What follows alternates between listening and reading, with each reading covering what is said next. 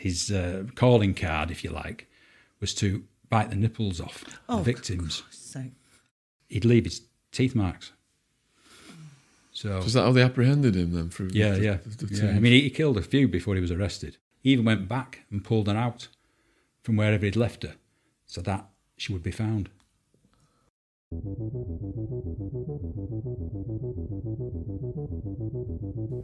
He says, I've just had a phone call telling me there's a camera over the road watching us.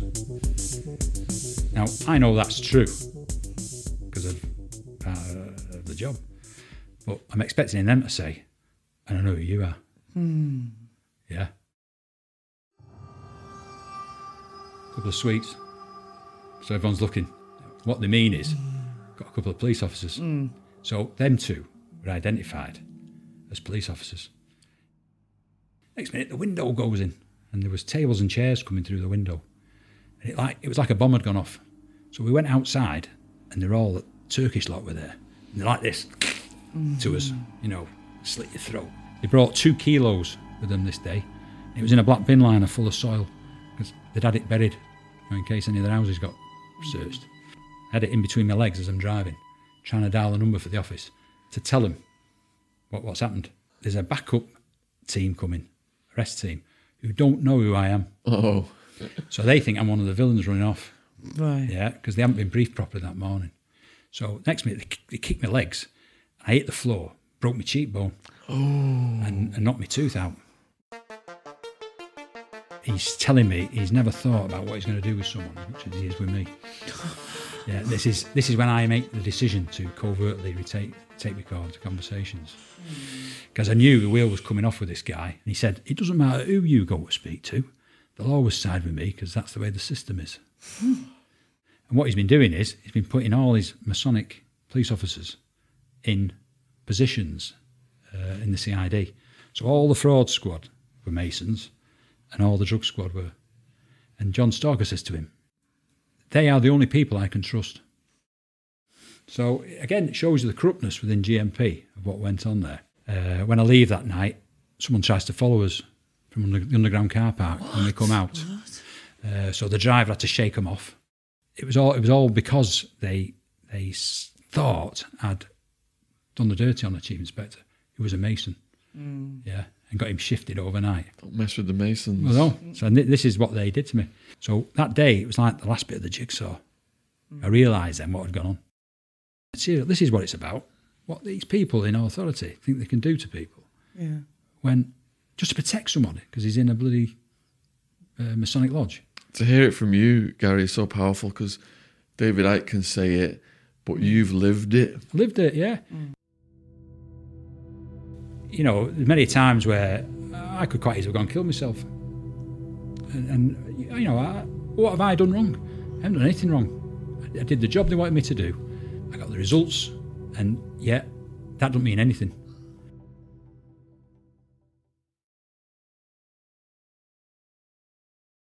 Today we have Gary Rogers, and many of you have watched our ex cop playlist.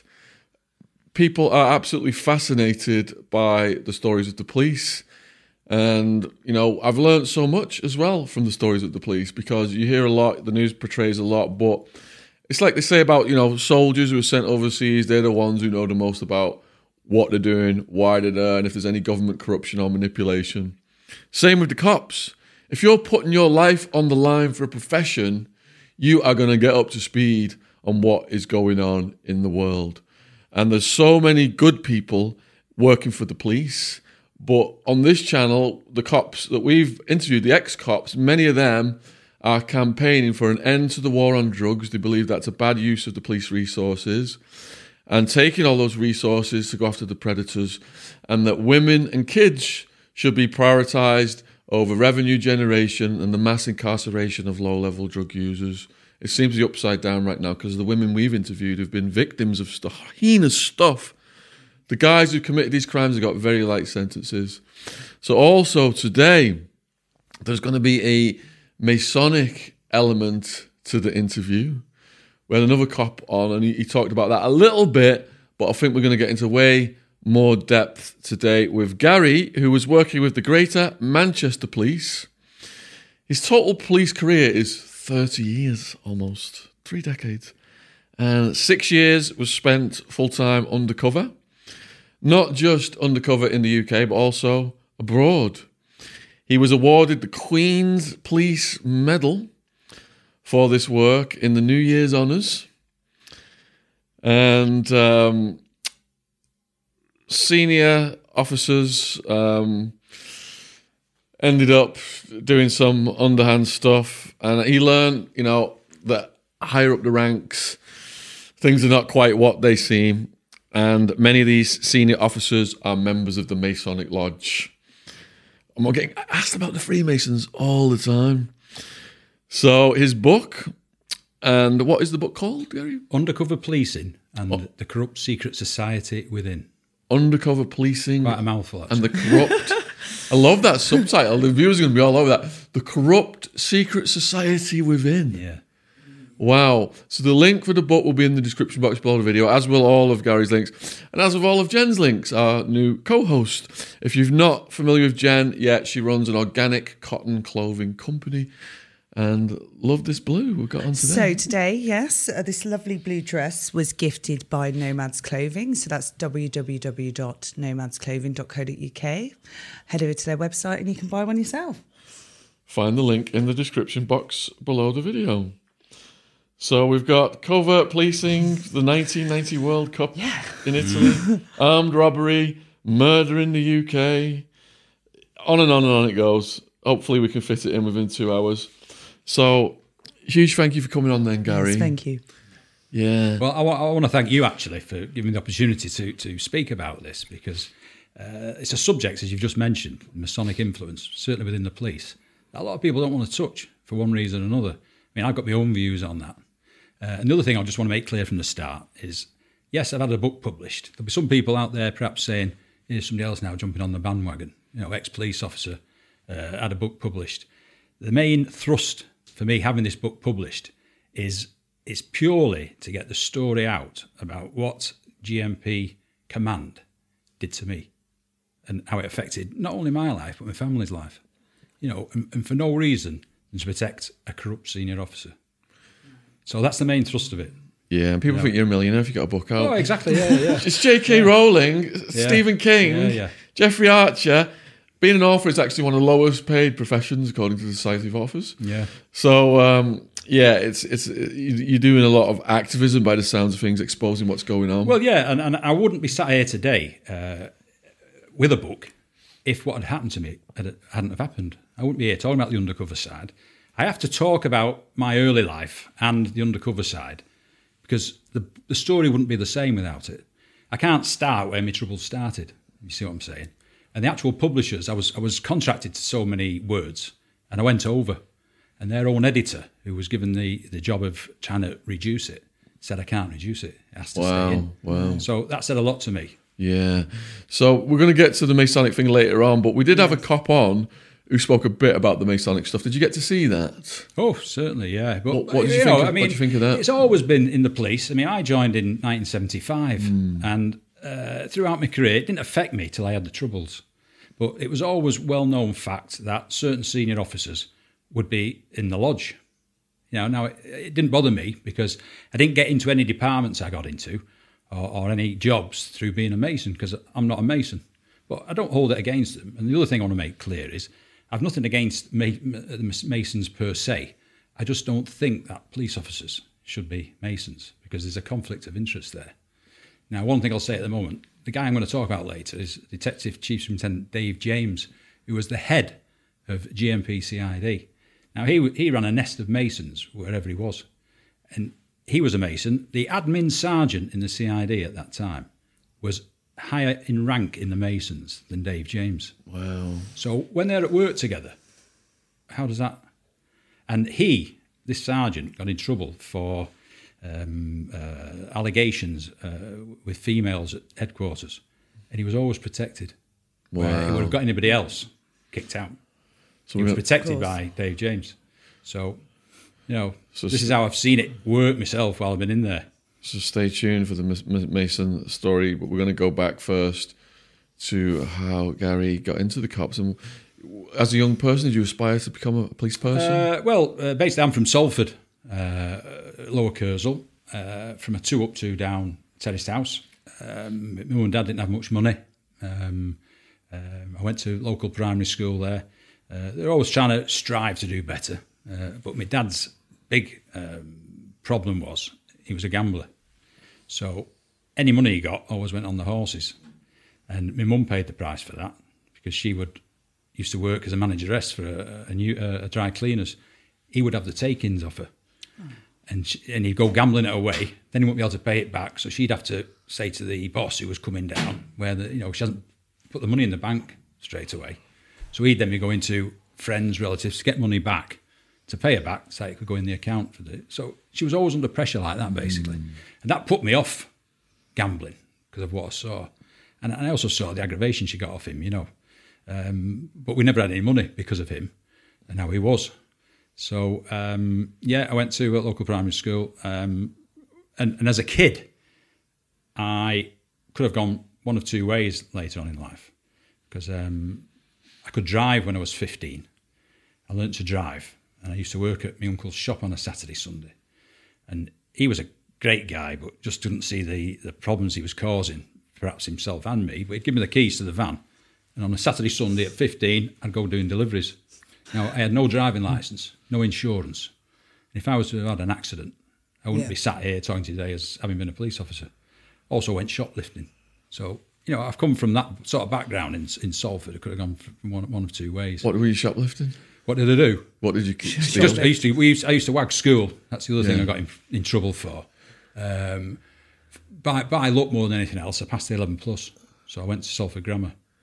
Um, what did you shoplift? Uh, all sorts. But and this is this For is me, the, it was like candy bars and Marvel. Well, comics. yeah, but what I did was with, with my coat, I sewed false pockets on the inside. Oh, how clever! Yeah, so, so and it'd be holes in my pockets, so I could have my hands in there and drop the stuff on the on the inside. We were in a big store in Manchester one day, walking out, and one of the uh, counter staff saw us, and she shouted, and it was like uh, the piano player in the uh, cowboy films, you know, when uh, they walk in the bar, piano player stops. Everybody in the store stops and look round. And she made us walk back and put it back. Now, that day she could have detained us, got the police, could have had a, a conviction. You know, again, my career could have uh, gone through the window. But that's the sort of people I was knocking about with. Even because I could drive at 15, the temptation was to go and have a car away. Mm. I have been out with keys trying to get a car with mates in the past because um, I could drive. So that sort of thing was going on. And uh, I didn't do well at school. Went to Salford Grammar. Uh, was always, uh, as we used to call it, then wagging school. Yeah. Uh, come out of classes, hide me me blazer in a substation nearby, and we'd go off. And that's when to go into town, start shoplifting and stuff like that. And then, you know, uh, um, when I got shouted at that day, uh, I knew I'm going to have to get me act together a little bit.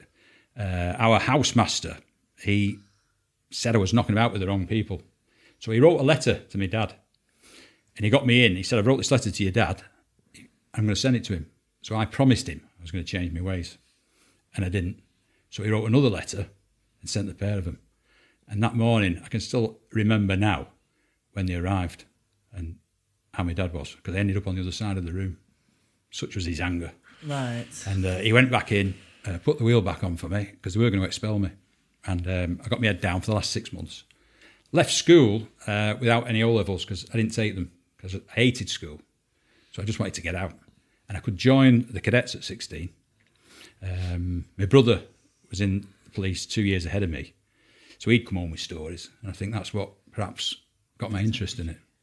So I focused for the last six months. Wow. Uh, I was 16 in the October of 74, which officially I could leave at that age.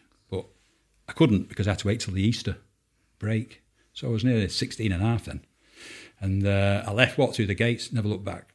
And I've never bothered with anybody I was at school with since because having come from Salford, to say you're going in the police wasn't the right thing to do. Yeah, so like for the American viewers, let's explain a bit more about Salford then. So when I was a young person, I had a girlfriend out of Salford. And if you go Salford now, they've got the Lowry, they've got the water, it's all the redevelopment. But back then, I would go to the council flats to see her and the Salford skinheads would chase me back to my car. Which part of Salford was she from? I can't remember. It was just in these big high rises. Yeah. Could Yeah. be near where I was because there was lower Kersal flats uh, where I was. So uh, Yeah. a lot of high-rise flats anyway in Salford. Were you part like? So how old are you, Gary? I'm uh, 63 now. Oh, shut up. Okay, so when the Don't say that. You need to go to Specsavers. you do look young. yeah, you definitely look young. Yeah. Yeah, Sean got called for 42 yesterday. I love didn't you? that. Yeah. Yeah. So when the rave scene began, then you were way older for that. Oh, then, yeah, weren't yeah, you? yeah, you yeah. weren't part Yeah, of that. no the part of the Manchester, rave. Mad, Madchester. No, no. And only on one of the jobs, I had a, a, a, a supposed wine bar from round the corner Yeah. from the Hacienda, Yeah. which we used Oh, on, on from the Yeah. uh, as an undercover uh, operation I was on. We used that just around the corner from the Hacienda. But I'll come on to that after. Okay. Wow. So joining the police, then what was the procedure there? So um, I tried uh, early doors in '74 to go. Went with my dad, saw Mr. Thomas, who was the uh, recruiting officer at South Mill Street in Manchester, and he said, "I can't take you on until uh, you've left school. So come back uh, in a couple of months." So uh, obviously, I went back, uh, took the exam, which I passed. Then I had to have a medical, then an interview, then I was in.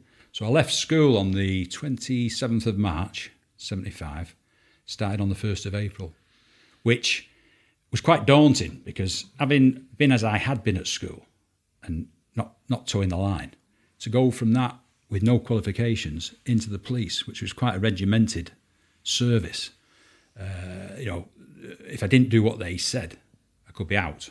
Then I'd have no qualifications to get a job. So it was a bit daunting in that respect. And I I went there that morning. We sat in a room like this, all those new recruits that day, and uh, it was like being in a doctor's waiting room. Everyone just sat looking at one another. Um, and then I was in there for the next two years, which you know I enjoyed it. It was great. Some of the departments I got to was fantastic. Uh, did certain things perhaps which uh, you know you might question now. Uh, I worked at scenes of crime. And, uh, Before we get to that, what's the training like? Oh, sorry. Uh, training, right. Uh, you would uh, obviously get kitted out of uniform. You had to have the right haircut. Uh, there'd be a lot of marching, always being inspected. You had to have your boots pulled up. Uh, training every week uh, at the YMCA in Manchester. And uh, the YMCA in Manchester then had an indoor running track in the roof. So we had to go once a week and they'd, they'd run you ragged up there. So much so, many days where I'd, I'd be sick because they'd run that much, and then we'd be doing physical activities. So it was all focused on keeping fit, uh, being smart, and learning the law. And then you'd go out to different departments, you know, like uh, uh, traffic uh, on the streets. So you'd work with shifts and, and go out and get get a general understanding of what it was going to be like to be a police officer. But I loved it that much. I used to walk from my house in Salford into Manchester in my cadet uniform, which had anyone, if, if something had happened nearby, wouldn't have had a clue what to do. Did you get any stick from that? From Yeah, like, yeah, yeah. Um, but but not like you might get today. Uh, you know, I think uh, certainly PCSOs today, police uh, community support officers, must get a lot of grief. Yeah. Because even police officers today get grief, and, and, and one half the time have to take it. Whereas I think there was a bit more respect for police in the seventies. Before the war on drugs, yeah. Yeah, yeah.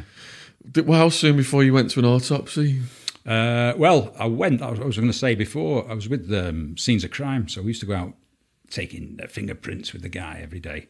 And there was a murder uh, in '75. Wanda Skala, uh, Trevor Hardy, who was a serial killer, and uh, his his uh, calling card, if you like, was to bite the nipples off Oh, the victims. So, And uh, I went to the mortuary where Wanda Skala was on that day. So, and I put in the book, you know, at 16, to see that, uh, no one said to me, Are you all right to come in?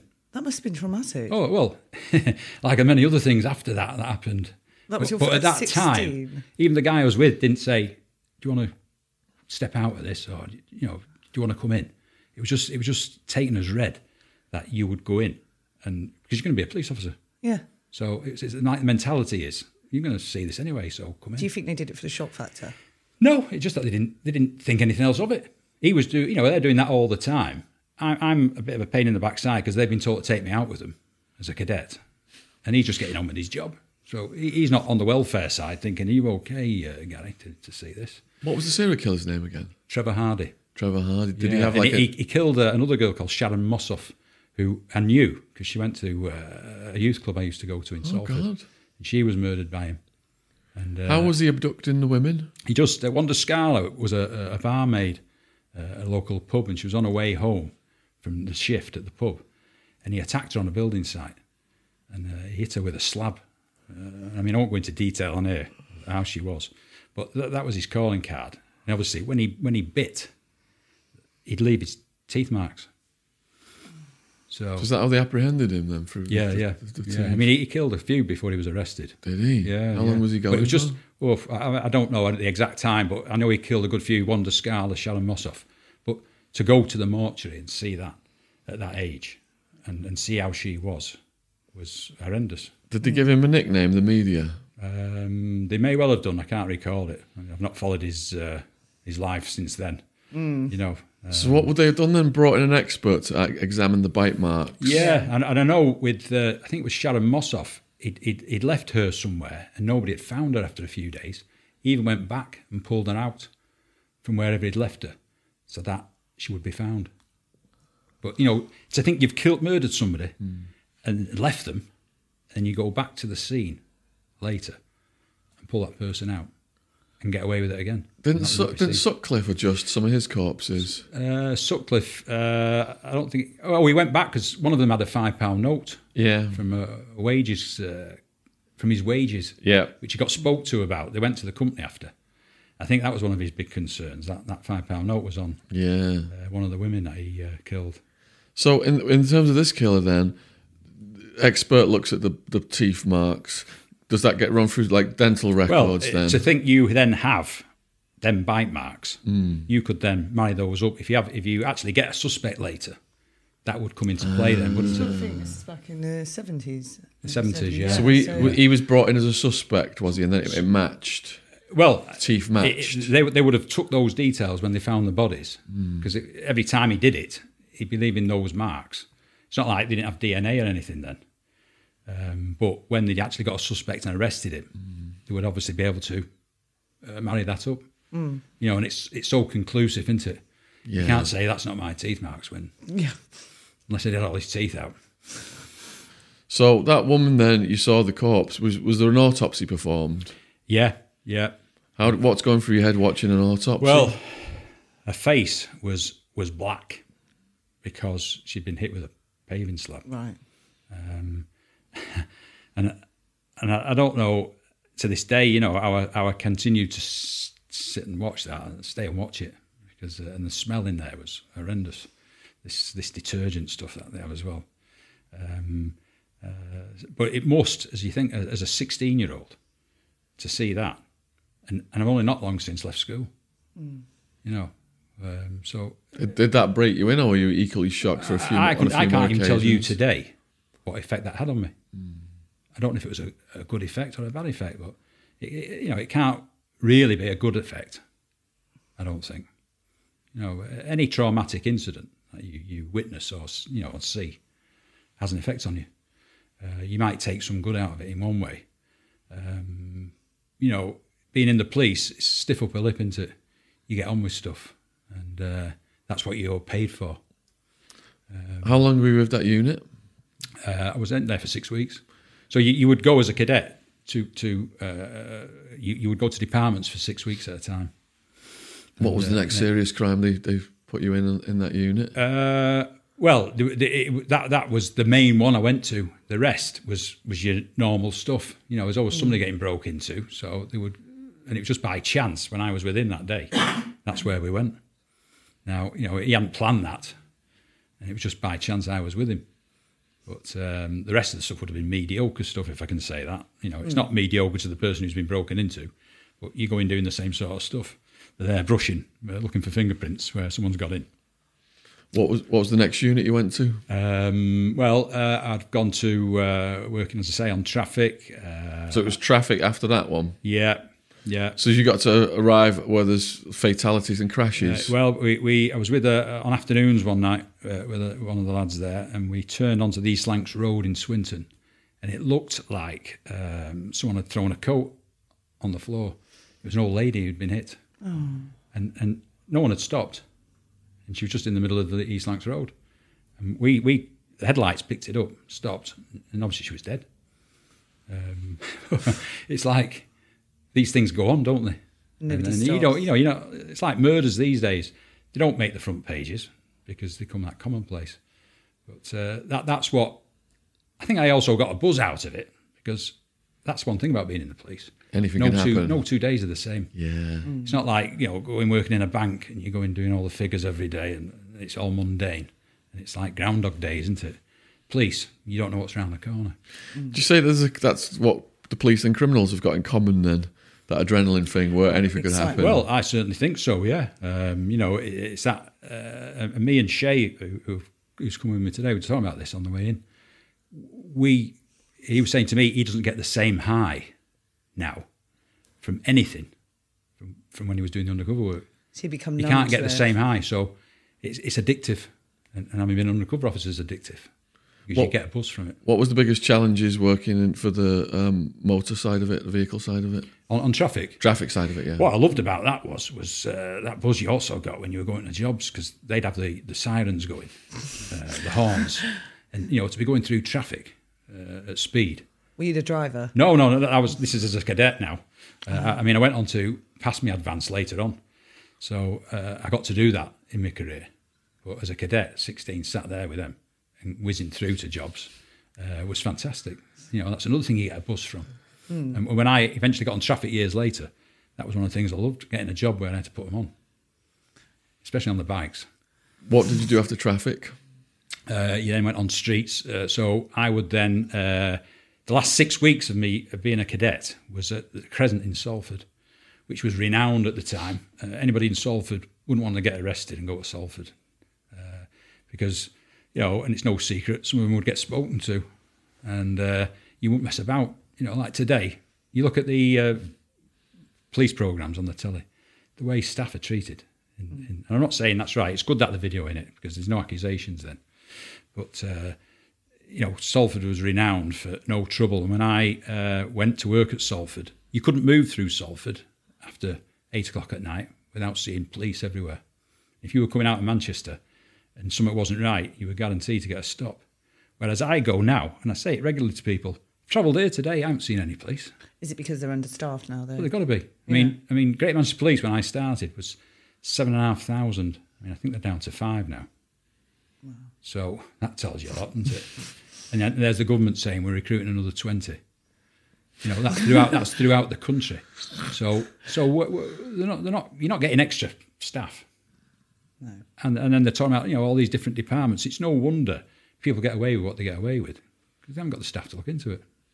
What's the biggest challenges in working in Salford then, in, the as a cadet? Uh, well, um, obviously Salford, certain parts of Salford where uh, you know, people wouldn't want to go, and uh, but again, when I was there in the late seventies, uh, well, mid seventies it was, um, it was great because the police in Salford were respected to an extent. You had the docks down Trafford Road, always trouble there at the docks with the seamen coming in, um, but the police had it sorted and they'd be there and they had the staff to deal with it.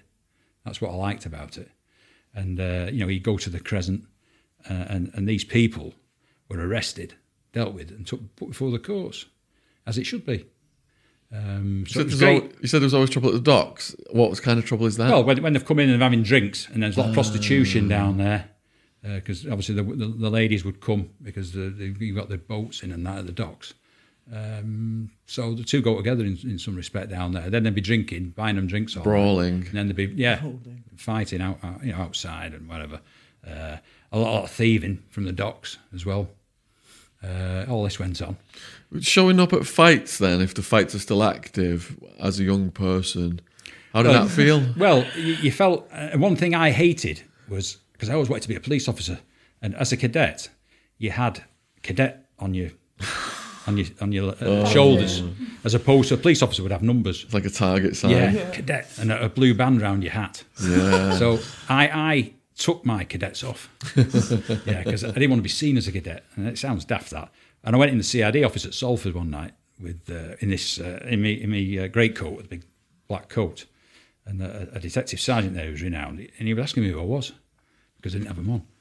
And he said, "Why haven't you got something on your shoulders? You look like an ARP warden." He said. And uh, but that was me. I didn't want anyone to know I was a cadet. I wanted to think I was a, a police officer. But you know, you go to some things with these uh, officers, and you'd feel out of it because. But on the other hand, you know, we, we got a call one night uh, down Trafford Road. Uh, someone was uh, uh, breaking into a phone box, getting the money out, and I went in a in a mini, which were the Panda cars then, and the officer I was I'd been put with, big fattish guy. It took him half an hour to get out of the mini. But as we turned um, uh, into the street off uh, Trafford Road, we could see the phone box ahead, and obviously those pandas had police in lights on the top, and they must have seen us coming, and, and they were out, and I could see who was in it as we're driving up, and they all legged it. I was fit because of all the fitness in the cadets, so I got out and I was off after this person had seen inside. Caught up with them in the estate, grabbed them, bit of a, a, a grapple, brought them back, and it was a girl turns out, but was renowned in the area for, for trouble. Right. Now, I by the time I've got her back to where the police car was, he's just getting out. Oh, now, the, the point I'm making, you know, again, that's another thing for me. Police officers should be fit. And it seemed to me it was going like once they've got the probation in, which is the first two years, a lot of police officers went downhill. You know, they're eating pies at work, fish and chips, and they won't be able to run after anybody. Uh, but I proved the point that night that when I chased that girl, and she had been breaking into the uh, phone box, and I had to put a statement in, and uh, she got charged. But she was arrested because of my fitness and being able to get hold of her. You know, so th- that was another good reason for having me with him. So do you think they need to bring more fitness programs? Should be, you should be fit, shouldn't you? Yeah. You know, and what I don't like today is when I see police officers stood around with their hands in their pockets. To me, you know, you, you get respect by the way you look as well. And police officers in the past, certainly when I joined, with the top hat, the big hat, uh, and you had to be smart, and and that that says a lot to people. I think, you know, first impressions count. If you turn up looking like a bag of crap, uh, you know, you, you- you're not doing yourself any favours.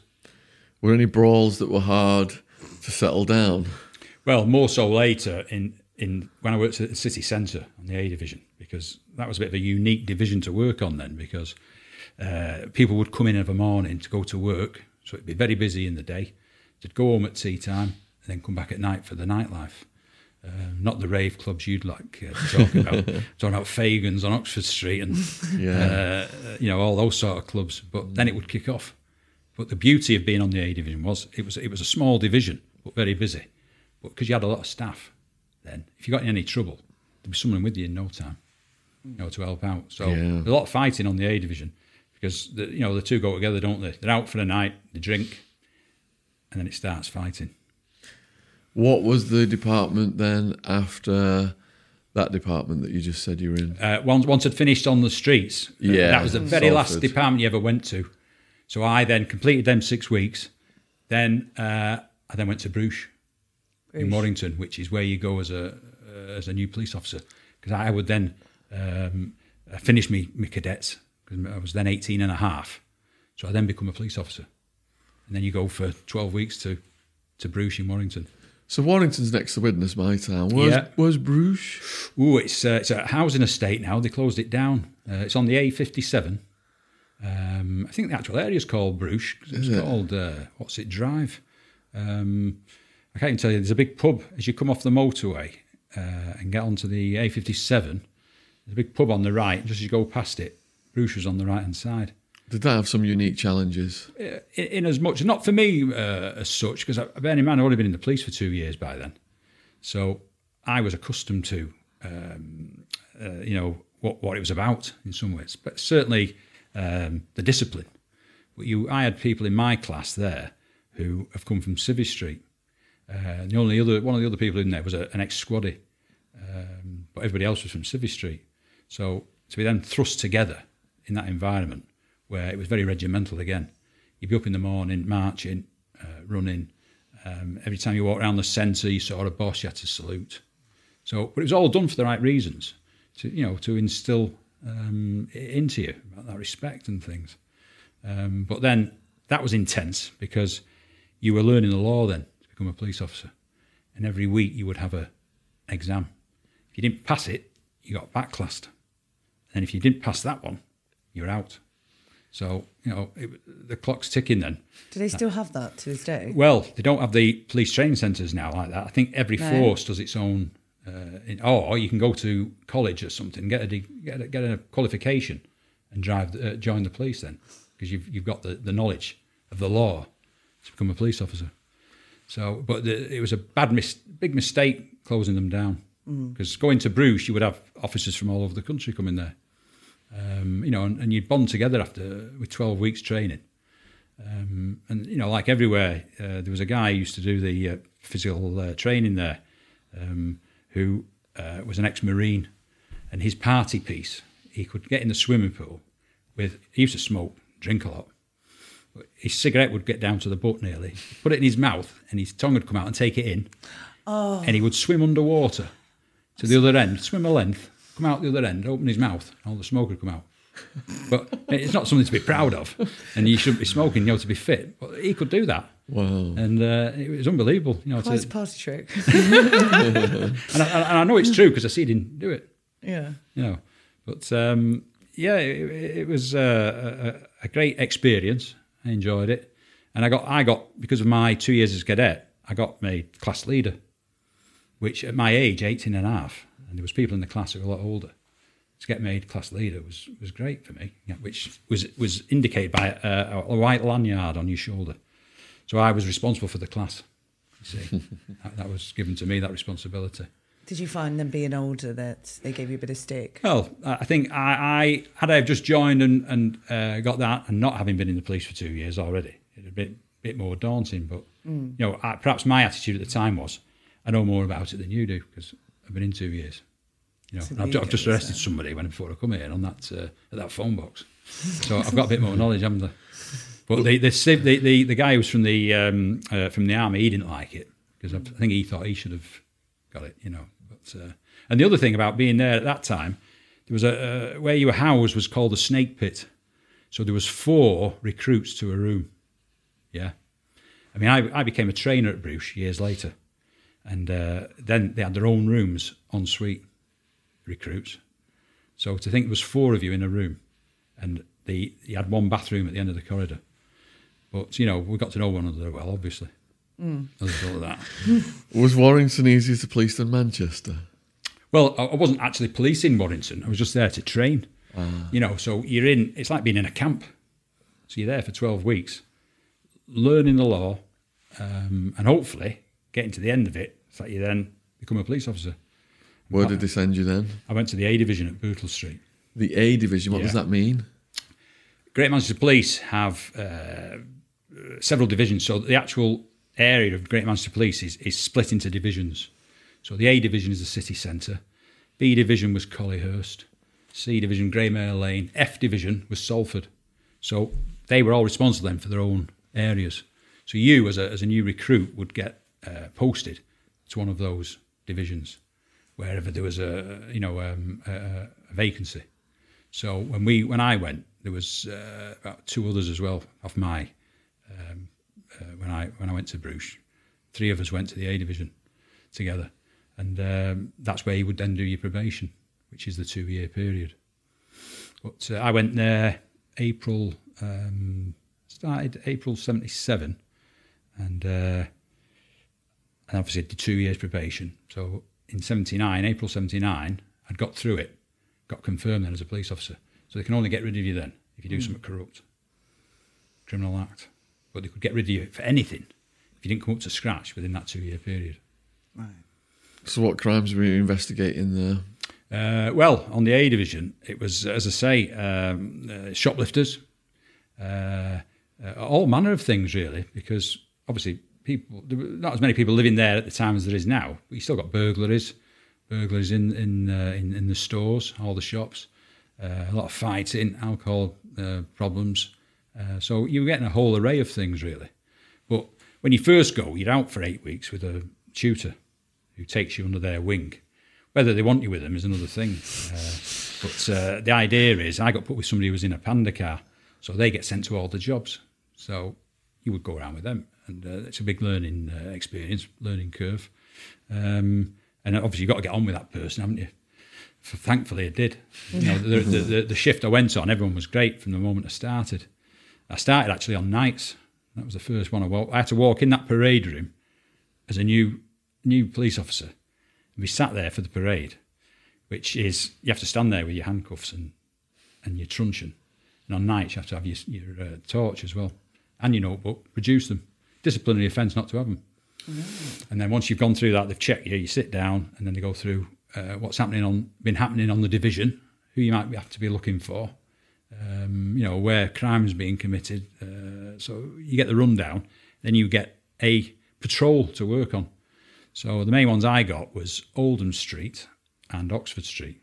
So you you think about that. I mean, to walk up and down Oldham Street, Oxford What's Street. that like? I've never been. Well, the- uh, Oxford Street was busy, yeah. as as was Oldham Street. But you know, on an outer division, you would be given a bigger area to cover.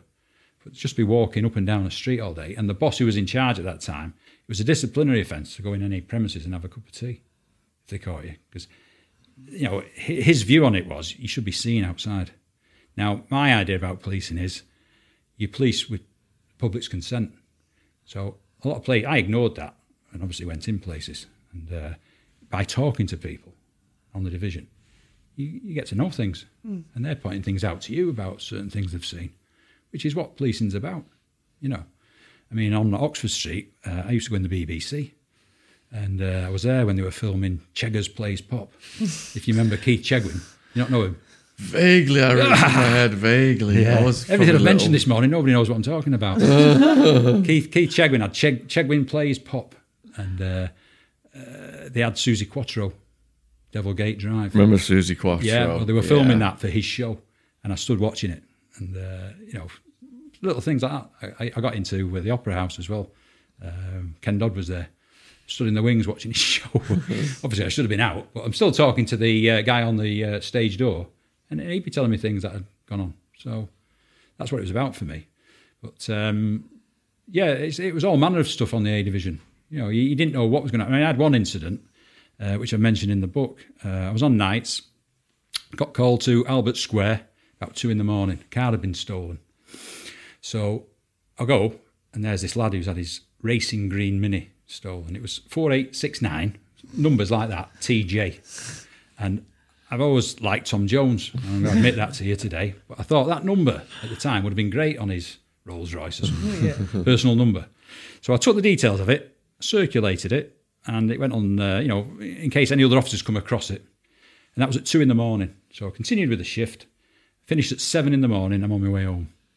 And uh, I'm at a set of traffic lights uh, in Salford, waiting to turn right. As I'm, I'm dozing off because I just want to get to bed. And I'm looking at the car in front of me, a racing green Mini. And it was this 4869 TJ. So I thought, he must have got his car back, this lad. So as the lights change, we turn right and I go on the wrong side of the road and I'm looking in to see.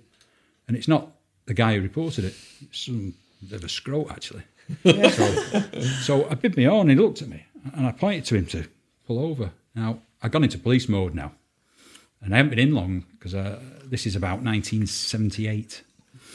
Uh, and I've got my blue shirt on, which is what we had then. I was in half police uniform. So he pulls up and I pull up behind him in my own car. It's now about 10 past seven in the morning on a Sunday. And uh, I got out and I walk to the driver's door. Now, bear in mind, he can see me in the wing mirror. He doesn't have to be the brain of Britain to know what I am now. And I got to the driver's door, the revs went up and he took off. So you know straight away then, don't you? So I get back to my car, no mobile phones then, and it's uh, 10 past seven. The only people about are, are villains like him, police officers going home from finishing work. So I, I'm after him, and we go down Lancaster Road, right uh, up to Irlams o' th' Height, and he gets on the dual carriageway, Broad Street, going into Manchester. And I can see through the back window of the Mini, and I can see the butt of a rifle. And he's messing as he's driving along. So he comes off uh, off the slip road to Salford Precinct, where it is now. Big Pendleton roundabout, it's massive. He comes, he comes off there, and I come off the slip road. By the time I got onto the roundabout, he stopped on the left. The door's open, and he was stood with a rifle pointing at me. so unheard of at the time. You know, What went through your guns. head? You know, it, it wasn't a regular occurrence. Yeah. Guns like that, and and I don't know to this day if that was an imitation, if, if it was um uh, what do you call it, air rifle, or if it was real. And I, I had split seconds to think about what I was going to do. And uh, I looked at him and I just carried on round the roundabout, drove round, trying to get my head together more than anything else. and as I come round, he'd obviously jumped back in the car, drove off down Broughton Lane, and he went off right or left. So I searched for him, couldn't see him. Mobile phone, I went to a phone box, rang the control room, they circulated it, but I don't know who he was, what he was doing, or what he'd been doing since nicking that car at two in the morning.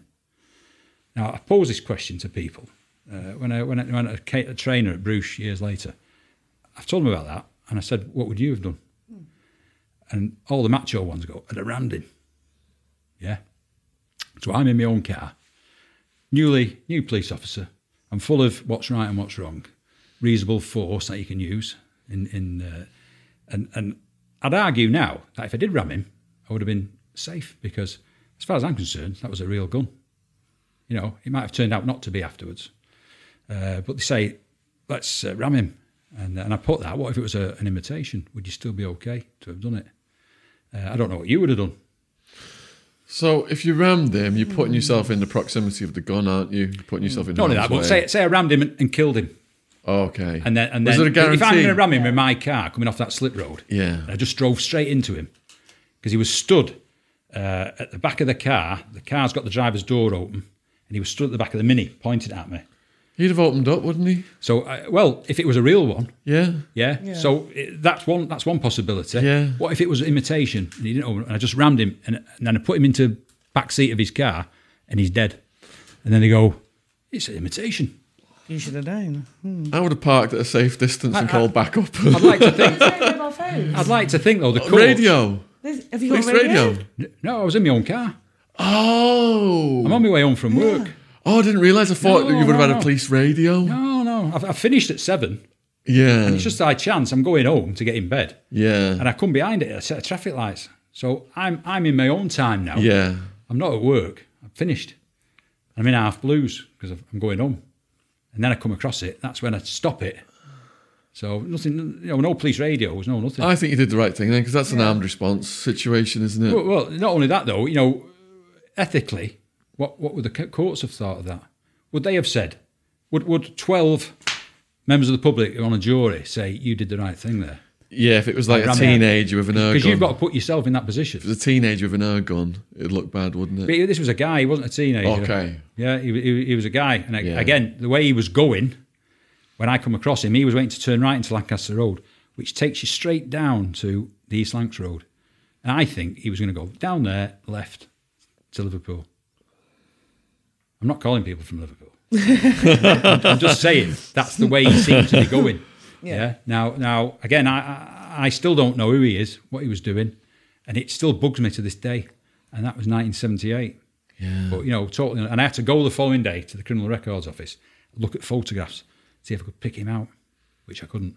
Yeah. You know, last thing I remember, all I saw was a gun when he pointed it at me, and I, and I went round the roundabout. But blimey, you know, uh, talking about filling your pampers, it, it was it was a nightmare. What was your next big hair raising challenge after that one? Um, so obviously that was on the A division. Uh, we did that. Uh, in in terms of uh, the the major things, I think I always relate back to the undercover side. You see, because it's normal policing up to that point. Um, uh, on the A division, dealing with that, that was out of the ordinary, as I say, because you never had you never had gun stuff coming up, people being shot. Um, but I think the, the, the, that's the main one for me when I got as an undercover officer, which obviously I'll come on to later. But uh, the, anything you go to though is bad because you don't know what's going to happen. No. You know, and there's many occasions when you're on your own, and uh, there isn't people to come and help you. So you know, you've just got to get on with it and deal with it as best you can. That's that's the thing. Um, so I spent two years uh, on the A division, um, but the other thing that happened there, which I'll highlight, um, I started there in '77. Uh, '78, my dad collapsed on the 18th of December. Uh, 78 at home. I was on afternoons, and he got took to hospital, and uh, they kept him in. He was only 42. Uh, so I went to see him Christmas Eve. Uh, and we, this is how concerned we were. We'd been going every night to see him. Mum had gone on the 23rd The 24th, had he have not been in hospital, he would have been going to friends Christmas Eve. So I said to my mum, You stay at home, I'll go and see him tonight, and uh, you get ready, because we're going to go to a friend's house. I'll take you. So, happy with that. I went to see him. He was sat up in bed in Salford Royal on Chapel Street in Salford. And uh, he just said to me, Don't stay for the full hour, just stay half an hour and uh, go home and take your mum to their house. So I said, All right. So we had a chat. He was set up. And uh, I walked down the uh, ward to leave. And I looked back to wave, and he wasn't looking at me. So he didn't wave, which I didn't think of till after. So anyway, I take my mum to where she was going. Uh, next morning, seven o'clock in the morning, phone call. It took a turn for the worse. So can you come? So having been, been in the police, alarm bells were ringing anyway. We drive down uh, the Crescent, and I can see through the second floor window, Salford Royal, where his bed was, and the curtains were around. So we get there, stoppers on the ward, can't can't go down the ward. Come into the matron's office, which again is a sign. When when they had matrons, Yeah. uh, and they get my mum in, who hasn't got a clue, and tell us he's died. Now, when I was there Christmas Eve, and I'm not calling the nursing staff, but they had limited staff on, and they were getting ready for a bit of a party on the ward, which I can't blame them for because they're working Christmas Eve. But it's always been in the back of my mind: did he take ill? And there wasn't somebody there because of that. Now, to be sat up at uh, seven o'clock the night before, then to die. So I walked out of the matron's office and they tried to stop me. I just pushed past them. Went down the ward, curtains round them. He was still in bed, dead. So I was 20 then. He was 42. And and this is the police again for you. My brother worked on the A division with me on a different shift. So dad died, 42. They got us both in, the chief inspector. And he said, uh, only one of you can have compassionate leave. Whoever's dealing with the uh, funeral can have it. Hell. The other one's got to come in. So Oh my God. he's two years older than me. So he took on the task of arranging the funeral, and I went back to work. Now, I- you know, I beg that question in my book. Would they get away with that today? No. Not at all. So I had to go in, and, and ironically, that week when I went back, I got a sudden death at uh, the NCP car park back at Kendals. 42 year old guy who'd had a heart attack. And I had to deal with that. So that This is the week, home. the week Yeah. after my dad's just died. Not even had the funeral because there was that many people died that Christmas. We didn't get the funeral till the January. So, you know, so yeah, again, I'm 18 and a half, 19, and you've got that. But, you must, your but you're must have- told to, you just get on with it. You must have just been in a bit of a daze, though. Again, I said to you before, I don't know what effect that has had on me. It must have affected me. I don't know it has, you know. And uh, I hate Christmas for that reason, which is hard for some people to you still to this understand. day? Why? Yeah. Yeah. And every Christmas day, I go to the to the cemetery because we have a book of remembrance, and uh, I go there. I've not missed it in the forty odd years. I've gone every Christmas day, uh, and for another reason as well now, which I'll go on to, because my best mate on that shift was uh, a lad called Tony Quinn, and I use that name as an undercover officer further down the line, which is what I did. People I knew, I used to use their names because I'd remember them Yeah. uh, which was important, obviously. And uh, so my dad dies Christmas uh, 78, and uh, Tony's on my shift. Great lad. We used to uh, knock about together. I went downhill when my dad died, so I was drinking, smoking. We'd finish uh, whatever shift, we'd be out drinking. Um, and he was a good mate to have with me at the time. So uh, we're on uh, afternoons. And when we did a, a shift of afternoons, which was seven on the trot, you'd finish on a Tuesday night at 11 o'clock, and then you'd have Wednesday, Thursday off. But it was always the policy then. Uh, we'd go out somewhere at 11. So in Stretford, there used to be a, a, club called the Boat, and it was a boat on the on the river, and it had two dance floors. It was a, an old term, discotheque, which you won't have heard of. Discotheque. Discotheque, yeah, that's where we all went. And it was open till two, you see, in the morning. So we could finish at 11, get your glad rags on, then you'd be out. Out on the boat. And, and it was a it was a team building thing as well because we'd all just done the seven days afternoons. We'd put up with whatever we had to put up with, and we'd go out and unwind, and then we'd be there. So I was on the van that night, which meant my shift they'd finish at eleven, but the van stayed on till midnight just to cover for the night shift coming on. So there was always somebody out in case something happened. So I drive in through the gates at Bootle Street at eleven, and they're all there with the glad rags on, waiting to go. And Tony was with them. And he looked through the passenger door window and he said, uh, You come in? And I said, As long as I don't get tied up with anything, I said, I'll be there after.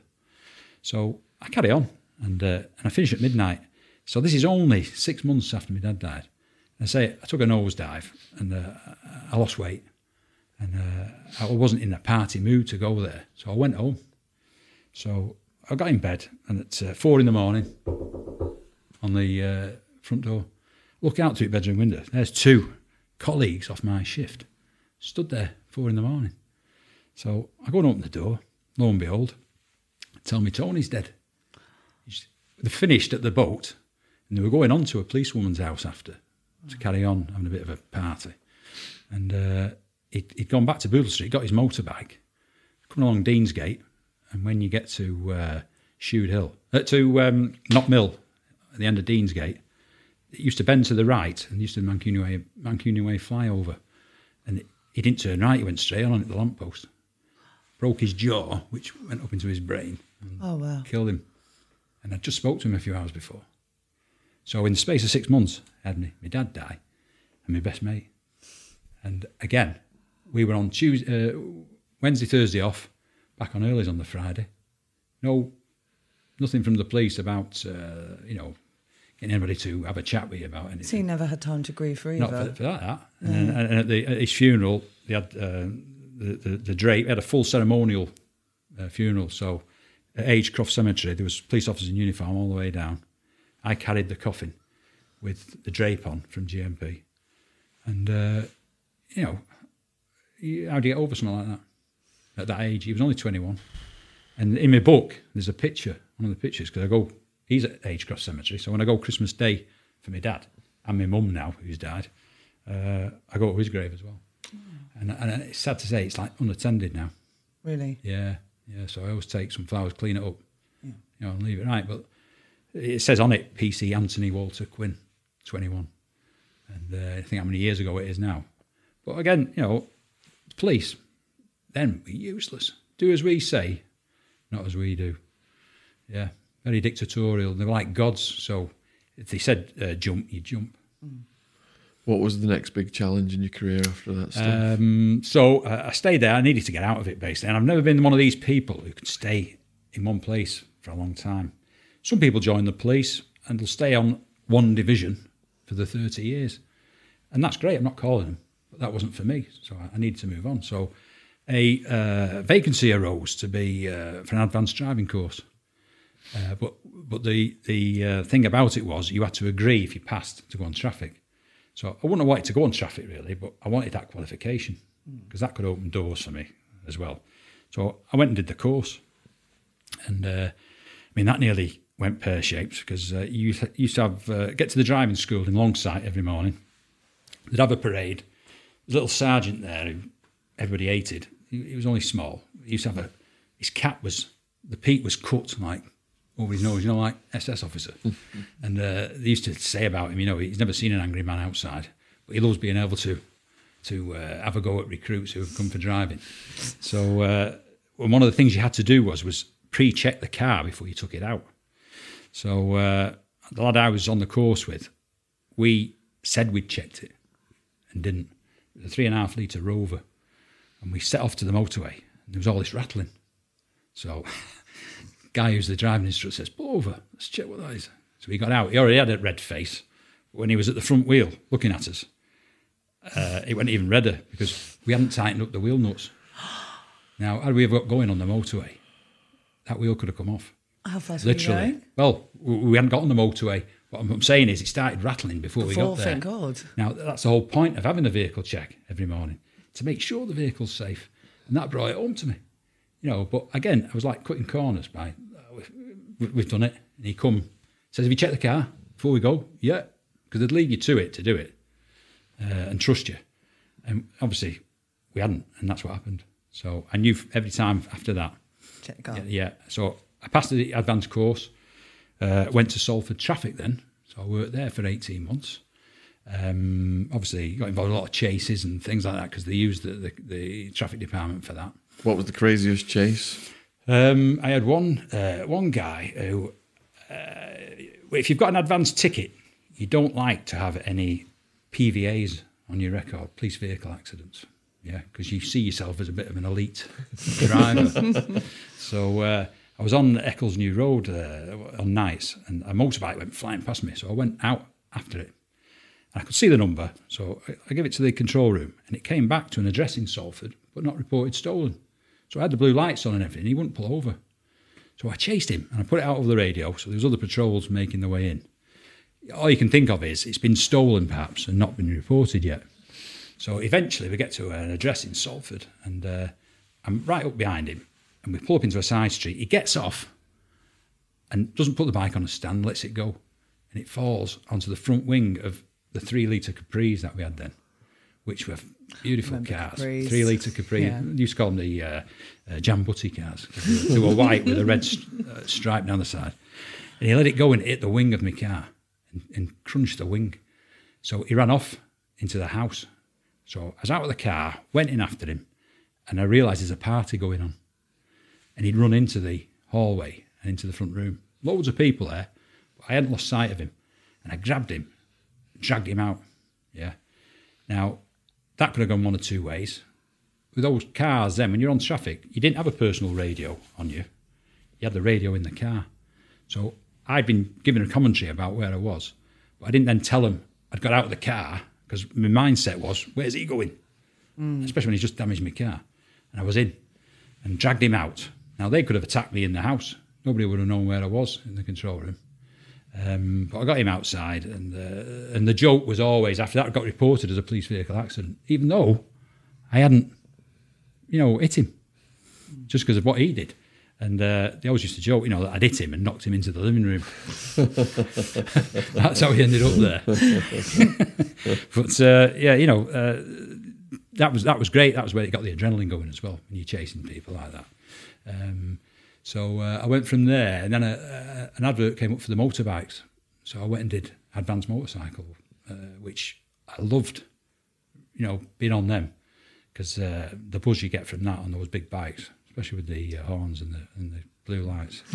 um, and I also did my Class 1 HGV, which came in handy later when I became an undercover officer. Um, but it wasn't for me, if you see what I'm saying. Traffic wasn't for me. So uh, whilst I'm on the bikes, there was an advert again.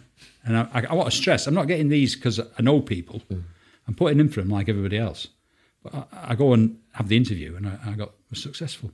So another job came up for the Regional Crime Squad, which uh, is now National Crime Agency, I think they're called. Became the National Crime Squad, and then it's National Crime Agency. So um, I put in for that and had the interview.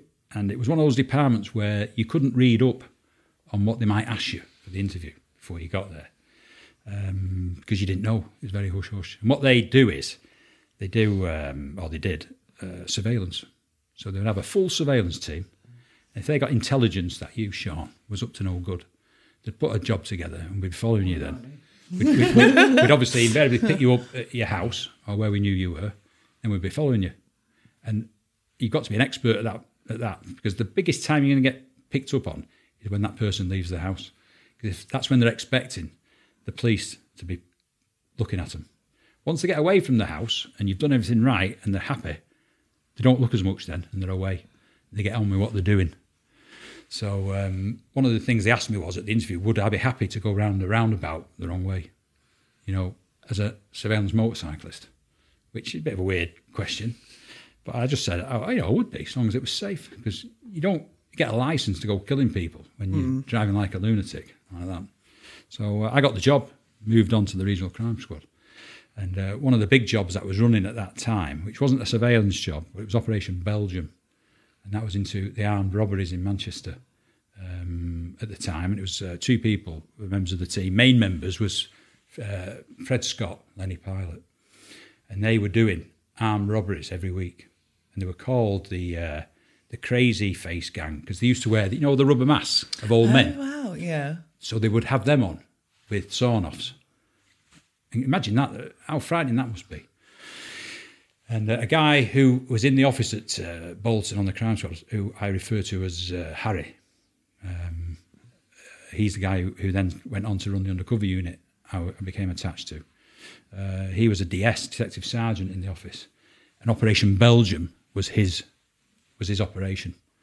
Um, now they got away with, and this is why James Anderton put uh, armed responses on the on the streets in Manchester for the first time because of what they were doing. So um, Henry, um, who, who I'm talking about, put an operation together, Operation Belgium, and uh, it was very successful. Obviously, they uh, two of them turned uh, supergrass and talked about the rest of them, um, and they got like 14 years apiece. Um, but that was a fantastic thing to be involved in, and and watching, uh, and and see how the whole process went down, and how they were interviewed, uh, and then I went to the trials after, where they, as supergrasses, were giving evidence against their co-defendants, and people thought they would never do it to stand in the box and face those you've been a member of the team of doing armed robberies. It's, you've got to have some balls to What do it. What kind of security did they have? Well, there, there was armed response. I used to go in the back of the vehicle in the van with uh, uh, Fred, uh, Fred Scott uh, from where he was housed to Lancaster. They, they held it in Lancaster because of corruption. They didn't want it anywhere in Manchester. And uh, we went to Lancaster every day with an armed escort in through uh, into the prison, uh, into the courts there, straight in. And he, I watched him give, him give, give his evidence against them all. And, you know, he got uh, 10 years um, and another eight years for being involved in that, but concurrent with his 10 years. Uh, and new identities when they came out. You know, but they, they, they cleared up all those armed robberies. It was a fantastic job. Um, but, you know, another job uh, we did uh, was a team from Salford who were doing uh, cash in transit vans. So the information was they were at one of two addresses when we turned out in the morning. So you can't be everywhere. So we had to split the team into two. So half the team went to one address. I went to the other address with a car which had two officers in. So there's the car, me on the bike. Sod's law, these two come out from the address we're at. So we're on the radio then telling them to, get, to make it up, come and join us. We go off down into uh, Trafford Park in, in uh, Manchester and we get to Trafford Park Road. There's a bank on the left and a cash in transit van. So they go past as they're looking at it. They don't know we're there now following them. And we're being a bit more discreet because we've not got a full surveillance team. But they, they do a left by the pub, which is still there now. Uh, drive to the bottom, come round, park up again. The passenger gets out, makes his way around the back of the pub, across the croft, to the to the uh, cash in transit van, attacks the guard, grabs some bags, and he's off. Now, those two in the car who are watching this, the passenger gets out, rugby tackles him in the middle of the road. The bags fall and there's money everywhere. Now, the driver of the car helps him because he's trying to get away, isn't he? Now, the only person who's left is the driver in the car who's round the corner and can't see what's happened to his mate because he just sat there with the engine revving, waiting to get off. so I, I came, and, and the bike is normally protected on this uh, surveillance. They don't want anyone to see it, or, but needs must. So I came round the corner and he sat there. I didn't look at him and I just pulled up and there's, there's this pub on the left. And I got off and I looked like a courier. I've got a leather motorcycle suit on, crash helmet. And uh, I looked at the pub and I could see the window was open. So I just said to him, You haven't got the time, have you, mate? And he uh, went to give me the time, put my hand in, grabbed the keys, turned it off, pulled them out. So what's he thinking? Something's not right here. And then uh, I told him who I was. And it's then fight or flight. He opens the door and he's trying to have a go. So uh, I'm wrestling with him. And eventually I got him on the floor and I just lay on top of him. And I was sweating like a pig because I had this leather suit on, crash helmet.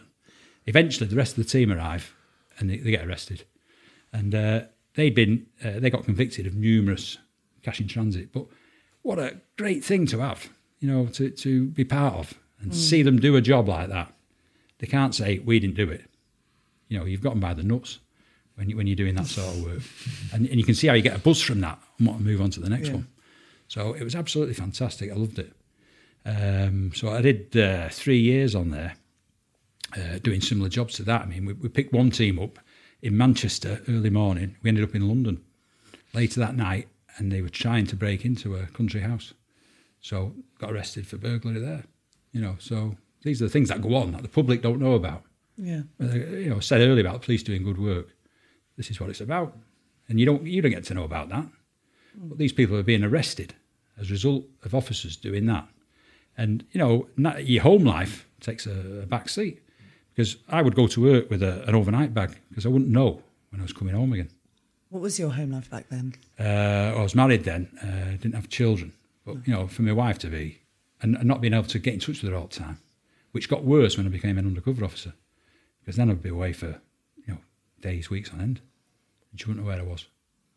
And you know, you know what you're thinking as a as a spouse. Where is he? Why isn't he rung? They, they think you're off partying somewhere, or I've always had a theory that officers should date officers officers should date officers. or be with officers because of I, well, I would say to you, undercover officers shouldn't be married. no. Uh, and from my experience, not because I, I, I don't want to be married, what I'm saying is, what I blinkeredly thought was just my problem became my wife's problem, my children's problem. What was it your wife did? Uh, she worked for uh, Customs and Excise. So she said got a relatively normal job. And But you know, to, they can't comprehend it because they don't know what you're doing. You can't. You don't want to tell them everything because they won't want you going to work. Would? If you told them some of the people you're involved with, they won't want you going to work. So you, you don't tell them, and you're carrying all that baggage yourself. Certainly as an undercover officer, because a lot of the time you're on your own. You know, um, so it's very hard for your family. This is why I'm saying perhaps it would be a good thing if you were single yeah. because you don't have anybody else to worry about. Yeah. Well, you know what happened to me later on in, in, with GMP, I know now affected my mum because my mum had a heart attack as a result of it. Wow. You know, and I've got a card in my book. There's a picture of a card she sent me, which she wrote at that time, which I found some years after. You know, in my personal stuff. That's why I've included it in the book in the in the picture thing. About, uh, so um, I forgot where I went there, Sean. I was all over the Sorry, show. can Were you s- grab a jacket? Yeah, yeah. Were you, seg- cold, were you segueing into becoming an undercover then? How old were you when you became an undercover? Um, so let me just work that out. Uh, I was uh, 30, 30 something. 30 something. Yeah. So that's almost 15 years in. Mm. Had anything major happened before then that we've not covered? Not really. Uh, no, you know what I mean. my my whole thing is about you, you couldn't get anything better to me than the undercover side because you're really dealing with major crime. You're not dealing with people who pinch bottles of milk off a step. The, the undercover aspect is the last tool in the police toolbox that they use. You know, they're not using it lightly. So you are going to get involved then with a lot of major stuff. And, uh, you know, although the regional crime squad uh, dealt with major crime, I was there as a surveillance operative on that, which was a great thing to do. Um, and, and uh, you know, I learnt a lot from that. What I like to think is I took uh, what I learnt from each thing I did to the next thing I did, which is when I said to you earlier, you know, to stay in one place all the time isn't necessarily a good thing. No. You can become quite staid, I think, in your ways. You know, that stimulation. Yeah, yeah, yeah. Some of those then become uniform carriers, which is uh, a term they used to use years ago. Just a uniform carrier. You know, you're not getting anything out of them. Whereas I like to think, you know, if you look at my record, they've, they've got everything out of me, every department I went in. So Neil Woods, then, who we interviewed, he specialised in going undercover to infiltrate drug gangs like mm. the, the Burger Bar Boys and things like that. Did you have a niche? Uh, not not necessarily, no, because uh, my my persona was as an armed robber. That, that's what. I Oh, you was an armed robber? Yeah, yeah, yeah. So, uh, and it was horses for courses. You know, I couldn't be uh, an undercover officer dealing with uh, as a paedophile. No. I, I couldn't do that. Uh, so, So you had to go to- so you, you know, you've got to be something you are uh, happy in your skin with, and uh, it's you know, it's what you portray yourself as. Now, you know, I couldn't be uh, a user of, of drugs because I, wa- I was 17 stone uh, at, at my peak. Do the there. undercovers who go in as users have to use? No, no, No, no, they no, don't. No, no, no. But there are circumstances where if they've they're put to the test, They're going to have to they're to. authorised. Well, then, then you see, you're in a situation where you know you, you've you've got to make an on the spot decision, haven't you? I mean, I, I dealt a class A drug to a to a guy in Moss Side because I had to. You know, now Mm-hmm. prove your I, I've, I openly admit that in the book. I did it, but I didn't have done it. I might not have walked out of there that day. You know, so who- who's going to prosecute me for that? Give us that story then. well, I'm, I, perhaps I'm jumping ahead on that. oh, okay, yeah, let's go back. Um, so uh, yeah, I mean, I finished on the regional crime squad, um, and a big problem then was football hooliganism. So the guy I've referred to as H was uh, detective sergeant on the regional crime squad. I got on very well with. Always got on his jobs, and he was the only undercover officer in the area at that time. So I got to see his undercover operations. Learned a lot from that. So then I uh, finished on the regional crime squad. Went on the dedicated drugs unit at Preston, which saw us covering Lancashire, Cumbria, and um, I've said it in the book. Really, I didn't enjoy it as much as it was a lot of. If you went to Cumbria, a lot of rural areas, sat watching farm buildings, you know, from a distance. So it, it didn't have the the get up and go things that I, I needed. So I did two years on there and asked to come off. but I'd also, at that time, passed the sergeants and inspectors exams. So I thought I'll go and get for promotion. So I had to come back to the force. Uh, and I went in the CID at Farnworth. And I was uh, working there one Saturday. And in the, uh, in the canteen was H running around. I've not seen him since I left the regional crime squad. And he was obviously on an operation. And he was like a ferret uh, running about. And uh, yeah, so I bump into H. H. And he's on an operation. And it transpires it's this football hooliganism. And and uh, with the problems uh, with uh, football hooliganism in the 80s, you had the Heysel Stadium thing where 39 were killed Mm. as a result of the Liverpool fans rushing Yes. the Italian uh, fans. A wall collapsed, 39 died. Uh, there was another one, Luton and Millwall, where they ripped up seats, started throwing them at the police, and a 15 year old was killed there. So Maggie Thatcher wanted something doing. So uh, H got involved in this and was tasked with setting up a undercover unit to infiltrate football hooligans. Uh, and that is how Amiga was first started in GMP. So his chain of command, he was then an inspector. His chain of command was directly up to assistant chief constable. So there was nobody in between, which is unusual in the police because you'd go inspector, chief inspector, superintendent, chief superintendent before you got to anybody of that rank. All that was cut out. So hush hush was it. And they were doing a job on uh, Bolton Wanderers, which is why he was at Farnworth that day in the canteen. It was a Saturday. And uh, they had success with that. They did uh, the Guvnors from uh, Manchester City. So they infiltrated them. And X amount of people got arrested and charged. But it was all through Maggie Thatcher wanting something done. And um, I then uh, bumped into him there. I was intrigued. And uh, I knew where they worked from, which was a little desolate police station. They worked in the attic. Nobody was allowed up there. And it was just the undercover unit up there. So I happened to go in one day and I walked up and H was in, in his office. So uh, I had a chat with him and uh, I said I was interested. How do I get to? So it, it was a sort of job that was never advertised like other jobs in the police. So he had to go on the deep infiltration course. So he said, I'll see if I can get you, you know, to go on the course, but the, the proviso is you have to pass that course. Just because we know one another, doesn't mean to say you're going to get through. You've got to pass it. So I was happy with that.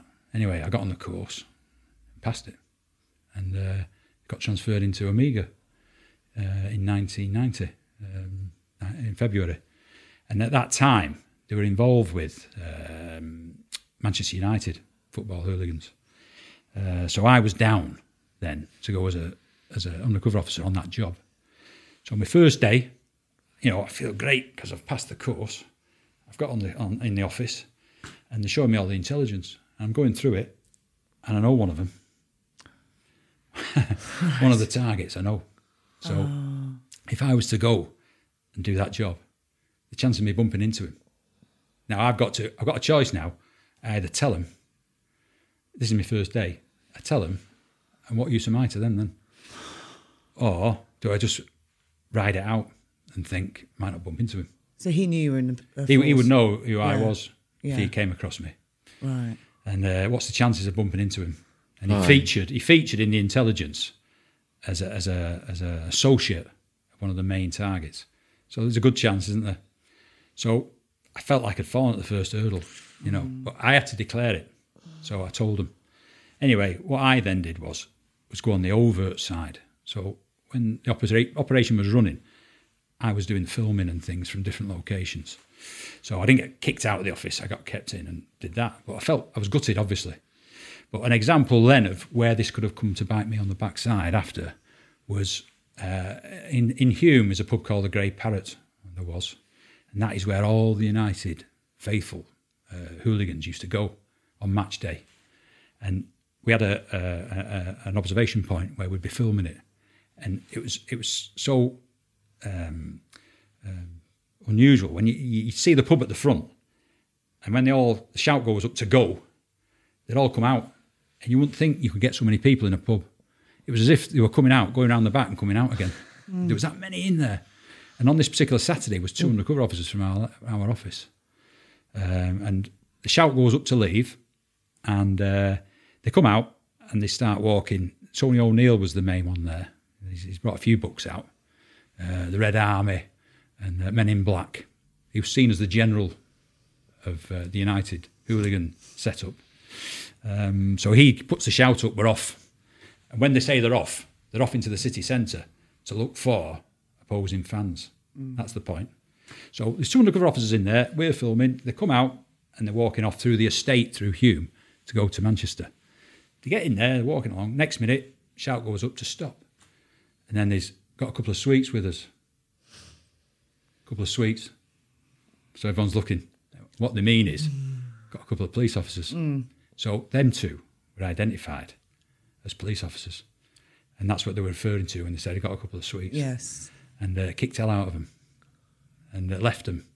And they, they had You to go, couldn't in- went to intervene hospital. or anything, obviously. Sorry? You couldn't intervene or No, anything. well, obviously. they, they're in the estate here now, so you, Yeah. you couldn't see everything, but they got a good kicking, sent uh, to hospital obviously after, and they just carried on, went and did the business in Manchester with the opposing fans. Now, the point I'm making is when I said if I hadn't have declared that I knew that guy, that could have been me getting that kicking. So I rule, you know, I rule the day now saying, thank God I told them, because that that puts an end to that sort of operation in some ways. You've got to get somebody else uh, involved. You know, Was it determined how they knew? no, no, it wasn't because you can't go and speak to him and say, "How did you find out about him?" you know, just before put another one in, so we don't make the same mistake again. Um, but you know, as police officers, the good thing for me was I'd worked outside of GMP. I was on the regional crime squad, dedicated drugs unit, on a surveillance unit where nobody ever saw your face. So I was out of the system for a good while. Hmm. So to become a, an undercover officer later was great for me because uh, any one of them two who got kicking that day, there could have been someone there who said, know him. I, I can see faces now from years ago, and I know I'm, I'm excellent with faces. I always remember people or voices. You know, I can hear a voice in the distance, and I think I know that. I'm great with faces, but crap with names. Well, yeah, I can't. Remember, not, I, I can't remember names, Beryl, but uh, Beryl. but uh, you see what I'm saying. Yeah. Now, the reverse works with villains. Them two police officers in Manchester, they could have dealt with one of these who was in that crowd and not known about it. And then they see him, they go, then they're telling Tony O'Neill. So, right, let's go. And they get him out, get him into an estate where there's no one about. You can't see much. Give them a kicking, and they're off. Yeah, but they're also sending a message out to you, aren't they? You know, and that, that could happen any time. And, you know, it could have been worse, couldn't it? Could have got stabbed or whatever. So, uh, lesson to be learnt really with it. Um, and, you know, on, on the, uh, I'm big into NVCs. Do you know what I'm talking about? no. non-verbal communication. so I'm always looking at that, and and that says a lot to me about people. So part of that um, deep infiltration course is being depoliced. So police officers have mannerisms and things they say regularly, and it makes them stand out as police officers. Villains will have things they say regularly. You as, as doing this will have things you say regularly, you know. And uh, I, I can look at people and think, you, you weigh someone up on it. So what the whole point of the deep infiltration course is is to depolice you, which makes sense, doesn't it? If I'm meeting you today, Sean, and you're trying to sell me some some gear, He does look like a salesman today. you know, you, you, you're, you're, if you're in your role as as a, a, as a drugs dealer, for example, Yeah. you're happy there, aren't you? Sat there because all you're worried about is that the police don't come through the door. Yeah. So you're happy as you are. When an undercover officer comes in, they are not who they say they are. So they're not as at ease perhaps as you are. But you, if you're looking at them, might pick something up. So on that deep infiltration course, we had one officer who came on it, who went into a pub in Hulme, which he thought, and this is how the course was uh, run, was a real life situation. And it was sold to them that we've got a low li- a low level job here, but this person's selling something in there. We want you to go in, see how you go on. So they think they're meeting real people, yeah, which gets the bottom going, obviously. You know, it's low level because you don't want to cock it up, do you? You want to do a good job, you're on the course. So they go in, they're in these surroundings in Hulme, meet these uh, so called targets who are really police officers. And uh, they've got something to knock it out, obviously. So he goes in, this particular lad, and uh, they offer him whatever it is. And he says, uh, Right, uh, I'll go make some inquiries. Now, who, who uses that terminology? Please. I'll go make some inquiries. And the other thing he did was he rocked on his feet. What do you know, mean? Like police officers. When, when Oh, what, like in, the in the past, forth move. in the past, it was well, police officers on the on the street and they'd rock on the feet, man. And it's little mannerisms, uh, and and and you know if you if you have them and they're instilled in you as a police officer from going through Bruche, yeah, you you be, you you you you are a certain way, so you've got to get rid of that baggage and not stand out as a police officer before you even open your mouth. Otherwise, you might as well walk in to that drugs deal with a uniform on for all the good it's going to do you. Yeah, because once you, I meet you and you're happy with who I am, or you think I am, we're off and running then, aren't we? So that's the whole point of being depoliced. And NVCs stand out a mile. You know, you, you've got to be sorted with that. Otherwise, you're not going to get anywhere. How easy did you find it to, to depolice and slide into your new action I found it. I found it quite easy, but I put it. I put it down to uh, like Shay. You know, Shay's from Collyhurst. You know, his upbringing uh, when you have him on, he's. It's like I just knew what to say, what to do, and act. That, and that's what you're doing. You're an actor. Yeah. Yeah, you're an actor playing that role, and uh, it depends on how well you play that role as to whether you're going to have any success. And there'll be some people, and I say this, there'll be some people out there, police officers, who would, who a wouldn't want to do an undercover officer's job, and b couldn't do it as long as they got all in the backside. They, they wouldn't be able to do it.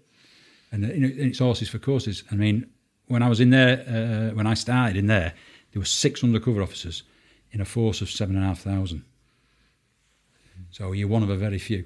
I'm not. I'm not saying that blowing my trumpet. You know, I'm, I'm saying it because it's fact, and and, and to have success, which uh, I did and all the jobs I did, it, it, it counts for something, doesn't it? And um, yeah, I'm big, I'm big into NVCs. So, you know, I'll never be talking to somebody like you. If I was meeting you today, I won't be looking away. I'm going to give you eye contact.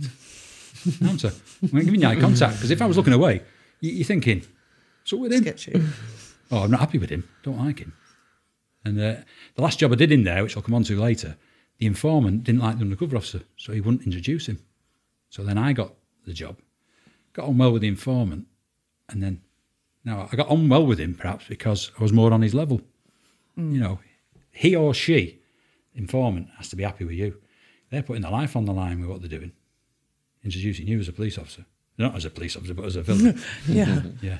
Yeah, this is PC Thingy. He wants to buy some drugs off you. no, I didn't mean that. what was your first undercover role then? Uh, so, um, obviously, uh, I fell at the first hurdle with uh, United. Um, but then the Met had had major problems with their logs of evidence for because they were doing all the England uh, uh, home and away games, you know, for football hooliganism, and they'd had uh, a lot of questionable things about their logs of evidence. So the FA took the contract away from the Met, and because of the success Amiga had had with Bolton Wanderers, Manchester City, they gave it to uh, our office. So on the day I joined in February, I was told I was going to Italy in, in June as an undercover officer.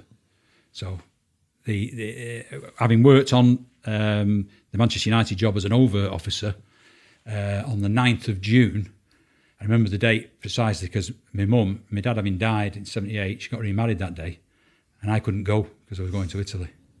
So uh, I flew out to um, Sardinia uh, that day, and that was my first major role then. Um, but bear in mind, I'd, I'd observed all the undercover jobs with H in the regional crime squad. I'd done the course, so I was I was more than beefed up, ready to go. Uh, and I'd been watching it overtly with the filming. So flew out that day and I made the decision that night before I went, shave my head. I was going to ask that. Yeah, because again, like I said to you before, you know, police officers look smart. It's half the battle before you even open your mouth. So if you look the part, so uh, I had earrings, looped earrings, shaved my head, had false uh, tattoos, and um, we flew out on on the 9th of June. Do you remember what Got your ta- stopped? Do you remember what your false tattoos were? Yeah. It was uh, British Bulldog and uh, an, an MUFC because obviously Manchester United football supporter. What were they transfers? Yeah, but I had loads of them, and I used to So make sure I had keep to put them on the right spot. Because yeah, when they start to Yeah, look yeah, a bit yeah, old, yeah. they look. yeah. A bit I mean, uh, what's it? You know, um, what's he called? The Irish guy who did the Chelsea Headhunters. Um, he, he did all these uh, undercover uh, documentaries. Uh, Irish fella. He actually had Chelsea Football Club tattooed on his arm for real to go and do it because he brought two of their main players down um, uh, from Chelsea. I don't- They got sent down as a result of it. Uh, but again, you know, he did that visibly when he went in the bars trying to get talking to him. You could see it. Yeah. So if you saw that, you'd think, "Oh, it's, it's, it's helping a little bit, isn't it? yeah. So yeah, we got I got stopped going out from the moment we left, searched. Whereas if you went through with a pinstripe suit on uh, and your briefcase, it wouldn't bother you. So it's stereotyping again, isn't it? But I thought that was great because that meant it was working. Uh, got there and uh, we were then living and breathing with the uh, England fans. So how did you just start talking to them? The, the problem, uh, what happened with England was that all English clubs have been banned from European games because of the Heysel Stadium. Um, and it, there was a possibility. Maggie Thatcher didn't want them to go to the World Cup uh, in 1990. But they, they gave them a bit of leeway and said, this is the big test for you now. If, if it all goes pear shaped in Italy, that's it. So uh, we went out there and we were, they put them on uh, the island of Sardinia for the first part of the tournament because they were caged off there. It's not like putting them on the mainland. So uh, I think the first three matches were, were in uh, Sardinia. And um, but the, the locals treated them fantastically. There was tents put up, washing facilities, entertainment. Uh, but what do they do? They go, they go and ruin it. Trashed it. Yeah, yeah. And there was fights from from the offset, you know. Uh, but of a day, when there was no match days, they would spend the day in all the bars. Uh, so what do you do? You move around. You're going around. You're getting talking to people, and uh, in that it's, it's amazing in that relaxed atmosphere in the sun, sat outside bars drinking, and they see how you look. And then With you know, transfers somebody else from Manchester might be there, and then you get talking to somebody else, then somebody else, and you know, as you're there for all that time with them, the, these associations build up, and uh, and then you get to know what's going on. And uh, what we had was um, a control room, which we would have to get to a phone box to ring, with a uh, um, code word, so that they knew who was ringing, then give them whatever information we had. Um, and although it kicked off uh, on Sardinia, I mean, they, they, there was normally 800 police there, and they brought in 3,200 off the mainland to make it 4,000 police. So you can you can see uh, what they were expecting, and they were also tooled up, you know, uh, riot gear, um, uh, tear gas. So they, they, they weren't going to stand any nonsense. And it did kick off. And I think in the first week, about 400 English fans got sent back. Uh, but the main trouble started when we got onto the mainland at Rimini. And um, we, we got there, and that's when uh, I was lucky in some ways because it kicked off in Rimini, big style, big riot. Although you could contact the control room about certain things and give them a nods up, there would be spontaneous stuff that went off. You can never plan for that. And that particular day, that's what happened. And uh, it was like bricks, bottles being thrown left, right, and centre. They were firing the tear gas, and they were after you then. So I ran. I wasn't even with the others I should have been with. I was on my own. And I was on this road. I took pictures, which I've got in my book. It sounds daft, really. You know, I happen to have a little camera with me. And once a policeman, always a policeman. And uh, I ran, and this tear gas was coming. There was bottles and, and rocks flying, and I stood against the wall because my, my philosophy was, least I don't have to worry about what's behind me. Then I can see what, what's in front of me. And I stood there, and a lad who I don't know stood next to me. Same, must have had the same idea, and he stood. Then I heard him shout, and when I looked, he'd been hit in the face with a, a rock, and, and he went down on the floor. Now, that could have been me. Mm. You know, I could have lost my eyesight or whatever that day. So what do I do? As a police officer, I should be helping him. But I'm not a police officer, I'm a hooligan. And, uh, and, and now it's like survival of the fittest. So I ran off like the rest of them did. And we got into a pincer movement with the uh, Carabinieri. And they got us on a garage forecourt and on the floor. And if you try to get up, they come over and beat you up. Or if you see you with a camera, they smash that up. But covertly, I got a few, few pictures, which you can see in the book as well, with them stood over us with the tear gas on their rifles. And uh, we got arrested, taken to the uh, Nick. Uh, so that was one incarceration. there How'd you get out of the arrest? because the the uh, the way it was set up, you'd have a, a welfare team. So if you went missing, they would know where to go and check then, uh, and find out if you'd been locked up under your false name. Yeah. and then you would be taken out, but not let him out. He's a police officer, you know, in front of everyone. It would be done discreetly, so that you could then carry on doing what you were doing. And I think a good example of that is uh, we went to Turkey, Izmir, and this is where I will stand up now for football, uh, England football fans, because we were in a bar in Izmir, and uh, it was the night before the match.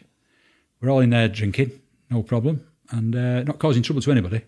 Next minute, the window goes in, and there was tables and chairs coming through the window, and it like it was like a bomb had gone off. So we went outside, and they're all Turkish lot were there, and they're like this to us, you know, slit your throat. And then the police uh, came, and uh, they they didn't want to listen to anything else. Who was at blame? England. So we all got arrested, put on buses, taken to the prison in, in Izmir, and I spent the night in there with about forty of us in a cage, and it was just a hole in the floor of the toilet, hmm. and it stunk to high heaven. And now the thing about what I said to you before, all the rest of them in there with you are real Joe Bloggs and real football hooligans. You're a police officer pretending to be Joe Bloggs, and you've got to keep that up then all night. You know, whereas you might just want to go, oh, do the break from that now, you know, get my head in gear. So we didn't get out then to the following day, and the way it was done was you were taken off in groups to go to court, and they wanted compensation for the bar. So we got fined. But when we left, they thought we were going to uh, court, but we didn't. We got took out. And then what a great talking point after to be able to say, because we were really there with them. So you remember when we were in Izmir? You know what I mean? It's real. It's Yeah. real. So you become even more of a real person to them a lot. Yeah. Um, same as in uh, uh, we went to Sa- uh, to um, the Euro Championships in Sweden, Malmo. Uh, they, they put up tents there for everybody to live in, and they ruined that. They, they smashed the uh, main shopping street up, and uh, I saw an ITV cameraman with his big camera on his shoulder, and they, they attacked him. Uh, took it off his shoulder and swung it round and hit it on the floor, and it smashed into bloody thousand pieces. Now they got arrested because we'd seen it, could see who it was. Um, but one of the things they did was uh, they were going to have another do with the authorities, and they put a couple up on the beer tent, jumping up and down. And the, the signal was going to be when they go to get them off, that's when we're going to kick off. And we fed that to the control room. What did they do? Just left them up there. So it got diffused because they bouncing away up there. Nobody come to get them off. So that was the end of it. They came down eventually. So that, by having the intelligence when you're in amongst them, sorted it out. So um, yeah, I mean that was a real, real eye opener, and to witness some of those riots and what they did and how they smashed things up, uh, you see them for what they're really like. And these people, some of them hold proper jobs down in the week. Yeah. Yeah. This is what amazes me. You know, you think like of what football hooliganism is. It's like a tribalistic thing, Yeah, isn't it? and, and, and I've, I've listened to this Mariner, who was the uh, the guy from Chelsea Headhunters. He says it's addictive. It's like drugs. It's like alcohol. It's an addiction. They love going fighting, and uh, I mean they'd, they'd be on the phone to rival clubs. Who, who's a contact they have in the, the rival club they're playing that day? Where do you want to meet? Yeah. It'd all be set up. What they're trying to do all the time is dodge the authorities on the coaches so that the police didn't intervene. But they were all ready for a rumpus somewhere and, and organising it. You know, it's not like they've just gone on the lookout for some and they've gone, let's have these.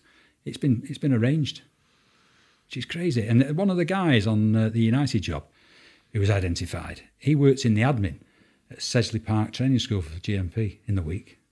Yeah, at weekends he's a he's a football hooligan. So he got identified. So they come from all walks of life, and we used to have uh, a couple of come from Tottenham, and they used to uh, come and stay with us in Manchester. Tottenham Steve was the worst, and uh, he was a postman. He'd left his wife, three kids, left them because his whole world was Tottenham Hotspur. Uh, postman used to pinch the credit cards when he could, that were in the post. That would fund his travelling abroad. And uh, he came to stay with us one night, and we went out, and uh, we got back to the flat, and I couldn't get him out of the car at the back. So uh, the rest of them come in, but he stayed outside. So I went in the house, and uh, through the night I was checking on him. I'm a police officer. I've got somebody in the car here who. What if I found him dead in the morning? So I had to keep checking on him. Anyway, next morning I go out. He'd peed all over the back seat because he'd Oh, been lovely. he was he was when he went to bed, and uh, and been sick, and then he came in. You know the first thing he asked for, a can of lager. So this is the sort of people you're dealing with, which go would go it goes against the grain with you, but you've got to laugh at that and think that's great. That's what it's all about, isn't it? You know. What was the story earlier that you said it was going to come later that in Manchester, close shave? Which one was that? Uh, got me thinking now. Yeah. Uh, It was an undercover one. was it? Yeah.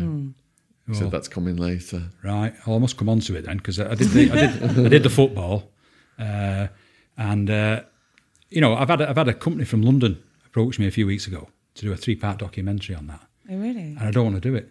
Why not? Because I don't want to talk about football hooliganism. I want to talk about the main thrust of my book. Yeah. No one wants to talk about Masons, things like that. That- That's what it's about. And I said to you before, I wouldn't be sat if, if what had happened to me hadn't have happened. I wouldn't be here talking about the undercover side. Because some people have said, haven't you took a chance by doing this? Well, yeah, I have. But that's how much it means to me, you know, to get that story out there. So, um, yeah, came back from there. We did uh, uh, all the England uh, home and away games. So I travelled all over. went to Russia, um, uh, obviously Italy, Spain, Holland. So you know, I got to go all over the show with it really, um, and it was it was a it was great to do that, which then gave me a bit of a grounding for what I then went on to do, because GMP could see the benefit with this Omega unit of being able to use that in serious crime. Uh, you know, the infiltration technique. Uh, the big big difference was years ago. They used to do bust buys. Have you heard of that? So I could meet Oh, you. yeah, Neil I once could told be me that, introduced to you this morning, and uh, you'd have some gear for sale. And later on that day, I'd come and buy it off you. Yeah. So then that was how they were doing it, bust buys. But then villains got a bit wary, and they wanted to know that I'm really Joe Bloggs. So the way the Omega unit did it was you infiltrate the community. So I would have a house, a car, uh, pubs where I could take you, and you'd know me as Joe Bloggs. So and they'd want to see that before we went any further. So that that's the difference. You know, you it was getting harder and harder all the time to convince people you were who you and, and if you've got out about you, you're going to want to check that out, aren't you? You know, if I turn villain now, I know exactly what to do to check somebody out because of what I've already been through, and I wouldn't be happy and do anything or talk any sort of villainy until I was happy with who you said you were. Uh, and that's how it goes. So we we would infiltrate the community. So um, uh, that would mean, as I say, having vehicles registered to you, false addresses, um, and uh, be able to take you to pubs where they'd know me as uh, Joe Bloggs, and we could go in there, have a night out, and you'd be more than happy who I said I was. Um, and again, I've lost my thread there. so we're talking about uh, yeah, I finished the football, uh, and then they decided we could use this on more serious crime. So I got the very first job in Omega, which was on the crime side, and uh, when it was the football, it was under X department in GMP, which was uniformed operations. That's where that department was under. That's when H was under uh, immediate to the ACC. CID in, in GMP thought, this is great. We'll have a bit of this. So they moved it to the CID. So then his line of command went through the normal rank structure. He didn't have as much of a say in it as perhaps he should have done. So um, first job was uh, a team from Bolton who were, who were dealing in Amphet. So uh, they were using a, a gym in, in Bolton. So I started going there. Uh, slowly but surely, it started to stand out. Got into one of them, got talking.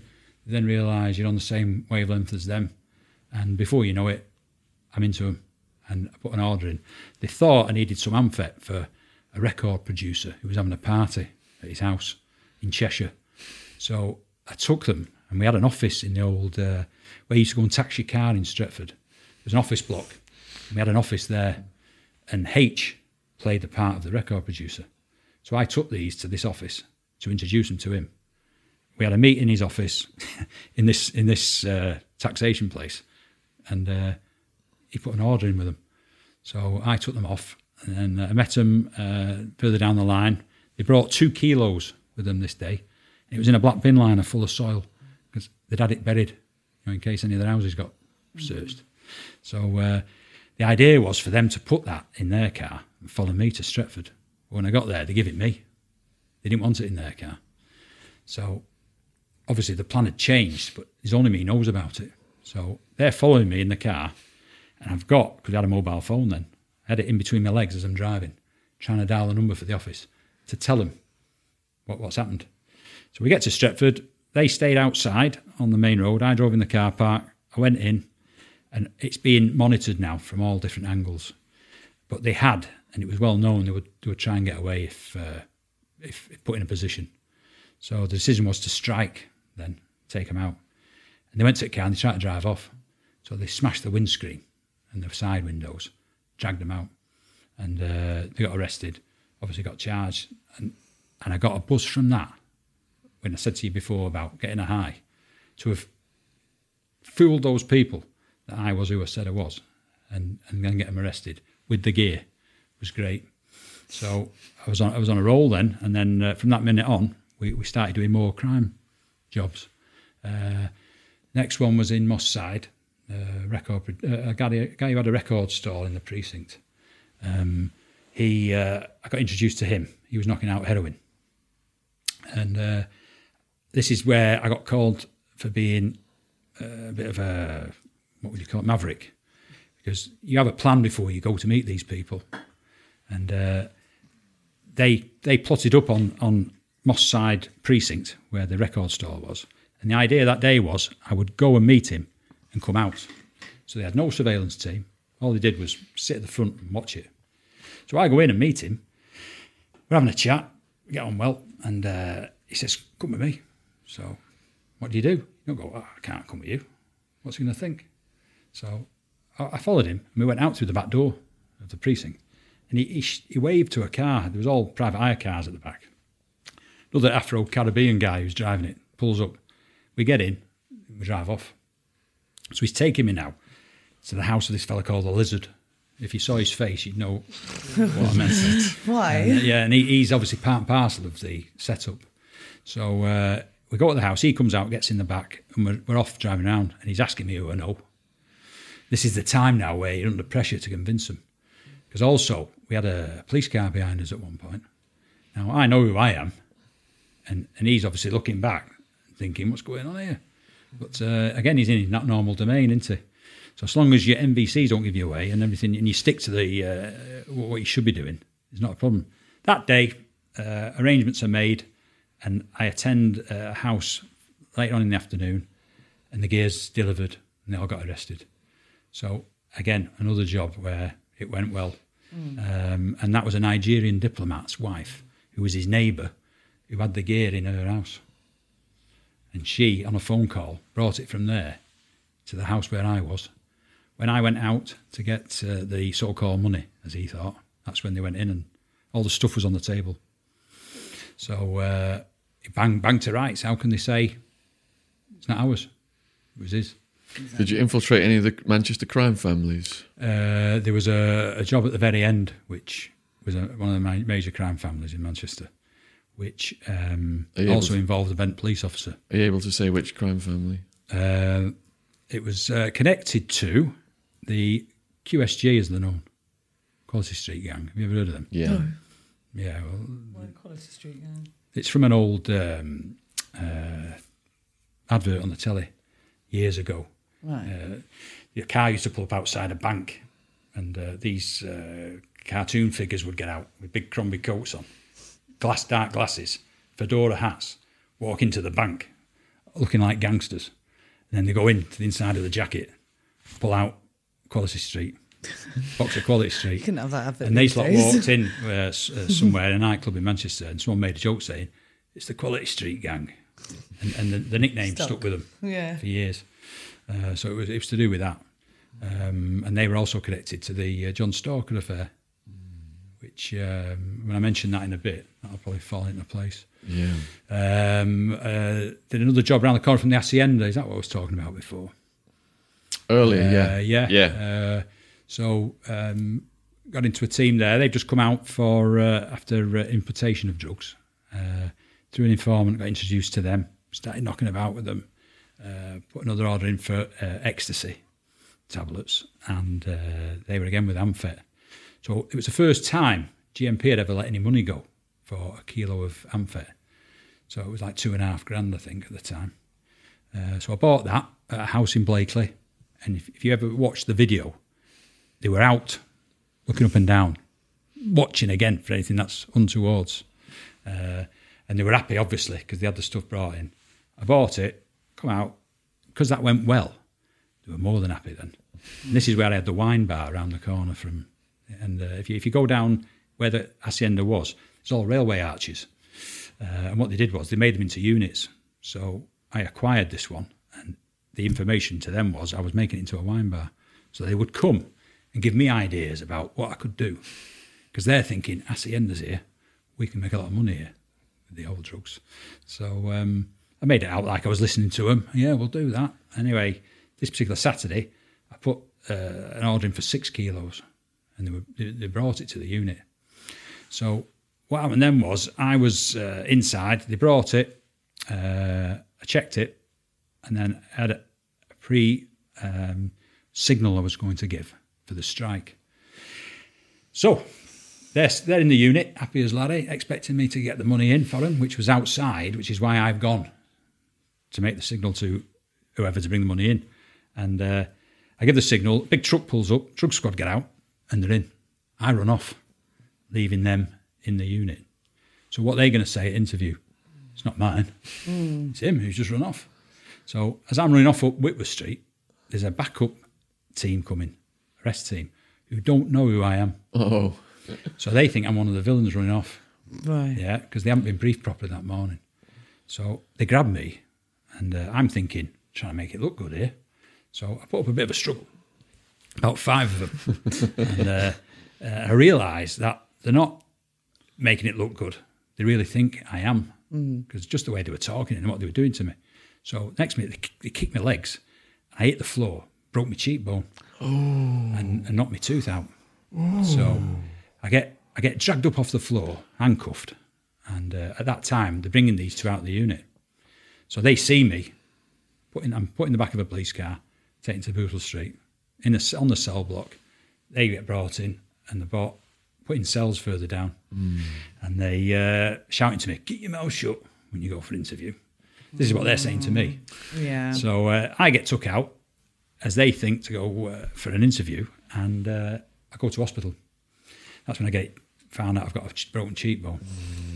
They get interviewed, and as I said to you before, they say it's not ours; it's his, his gear. So they commit themselves to a lie, and then they told, you know, Joe Bloggs, he's a police officer. yeah. So then they're thinking, is that true, or what? Because you know, if it is true, we're knackered because of what's gone on in the past. Um, so you know th- th- that was great. And what happened there was because of the cock up with me getting cheekbone broke, it was then policy that on the on the morning of any strike from then on, they would take a picture of the undercover officers, so, that, so that they would show it at a briefing. Everybody would know what you look like. Yeah. So that would never happen again. And all I said was, I want it in my record that you've done that to me, in case I lose my eyesight and lose my job. And that was agreed. And um, you know, so you go through things like that uh, again, which I'm raising that issue because of what they did to me later on. You know, I did that and, and took it as they, I can understand what they were doing. They might have uh, been there's this thing about reasonable force in an arrest, and uh, it's another point I used to raise with students later on. You know, was was was the force they used reasonable in them circumstances? To have five people on me, and although I was 17 stone and putting up a bit of a battle, there was no need to do. what they did. No. It's because they really thought I was a villain, you know, and uh, and I paid the consequence of that. So to me, that wasn't right. Um, but you know, I, I, I, I just took it as another experience and got on with it, and uh, moved on. So you know that that was that was great, and that operation went well, um, and everything was going fantastically. I mean, I, I did a job. We're talking about police corruption in a bit. I did a job here in Liverpool. Uh, at uh, it was a guy knocking heroin out again, involving a big team here. He had a cafe opposite Wavertree Police Station, right, of all places. It was about four levels, the, the unit. And uh, I got introduced to him, and uh, we, we got on well again. We're off and running. And uh, I put an order in for, for heroin with him and ecstasy again. Uh, and uh, this particular day, when the, de- the deal was going to take place, a uh, technical team had gone to Wavertree Police Station. And immediately opposite his cafe was the, um, uh, what do you call it, property store. So they had to drill a hole through the wall to put a camera watching the cafe for when I arrived later on in the day. So it was all filmed. Yeah, so that's the, but it was on a need to know basis. This is the point. Yeah. So they don't go in and shout out to everybody at Wavertree Police Station, we're doing this. It's on a need to know basis. So that camera gets fitted. I arrive late in a big truck because he also thinks I'm into uh, uh, amusement amusement machines as well as villainy, and he wanted one for his for his uh, cafe. So I went and got one from a police club, put it in the back of the truck, and brought it for him to see. And uh, I pull up outside, and um, there's a lad who's pretending to be my brother with me that day. Now, because we've got all the money in the in the truck, he stays outside. I go in, and this Alan, who's in the cafe, uh, great, as relaxed as us sat here. Everything's going fine. He said, I'll, I'll make a phone call in a bit, have the stuff brought around. So I said, Oh, great. You a brew? Yeah. So we sat chatting. Anyway, his phone goes. So he goes off, comes back to me with a totally different look on his face. He says, I've just had a phone call to tell me there's a camera over the road watching us. Now, I know that's true because of part of the job. But I'm expecting them to say, I don't know who you are. Hmm. Yeah. But it was whoever's told him isn't sufficiently in the know to know that I'm a police officer. They've obviously got wind of the fact that they've been in and fitted a camera watching him. And at that time, there was a, bench chief inspector called Elmore Davies, who was had been head of the drug squad, Oh, God. and he, he was in the he was in the pay of villains in in that area. Uh, he, he I don't know if you know the story. He was well into uh, one of the gladiators, Ahern, who was warrior. Remember the gladiators The program? program, yeah. Yeah, well, he warrior. He lived with warrior in a flat. Oh, wow. Yeah, and uh, and the phone call to the cafe was made from Wavertree Police Station. they found out later.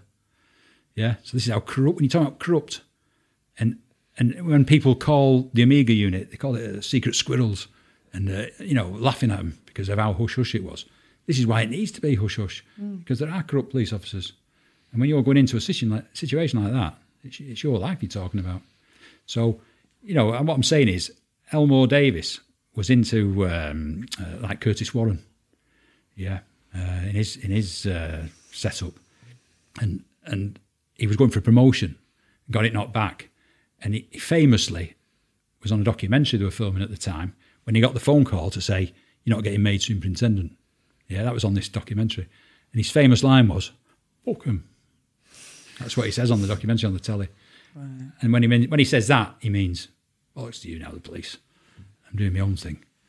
Um, so what happens? Um, he's not unduly concerned. He says to me, "This happens all the time. They're always watching me." You know. So we make. I clear off. He rings me in half an hour. We go to the Rocket at the end of this 62 here, and it, they bring the gear there, and they got locked up. So I got locked up there, took to the Nick with them again. So I was locked up again there. Um, but you know, there's there's a case of corrupt police officers again uh, involved in in uh, that situation, and it was it's frightening, really. Uh, The drugs always flows because the black market in drugs gets bigger every year. well, yeah, I mean, uh, It corrupts every profession it comes into contact with. Yeah. It will corrupt some people. yeah, The drugs never stops. It and gets I- more prolific every year. And I read somewhere uh, recently, I think uh, it, it was like 320 billion profit from, from drugs. yeah, it's, And I also read at the same time, it, it actually buoyed the financial market in 2007. Yeah. And that, that was, uh, you know, drugs money. Mm-hmm. It kept Yeah. it, got them out of the, out of the mire. yeah. Yeah. Because it was it was writing about Escobar. I learned that drug laws made plants more valuable than gold. Yeah, yeah. So you can't stop it, no matter who you arrest. Yeah, you can buy a plant at 60. Sixty dollars a kilo, sixty thousand a kilo Yeah, yeah, in the yeah. streets of America in cocaine. Yeah. Yeah, And, you know, these jobs I'm talking to you about, Yeah, it was great because, I mean, some of those people took them off the street, but you're not eradicating the drug problem mm. because it just goes on and on. And, you know, and that, that camera that filmed that opposite Wavertree police station that day, the funny thing about it was when you watch it after, those villains had their own surveillance team because you, you could see them. Yeah. As I pulled up that day and went in, there was these same faces walking about. Now, what they're doing is they're looking is there anything unusual, any police about? Is he is he who he really says he is? They're still looking right up to the last second before you buy that stuff, and and it was so obvious on the on the film. They had their own surveillance team, the villains. So uh, you know, there you go. When did it become Masonic then? Uh, right. Um, so I'd done that job. H was still in charge then, uh, and then I did a job here in uh, on Granby Street, which was Curtis Warren's area.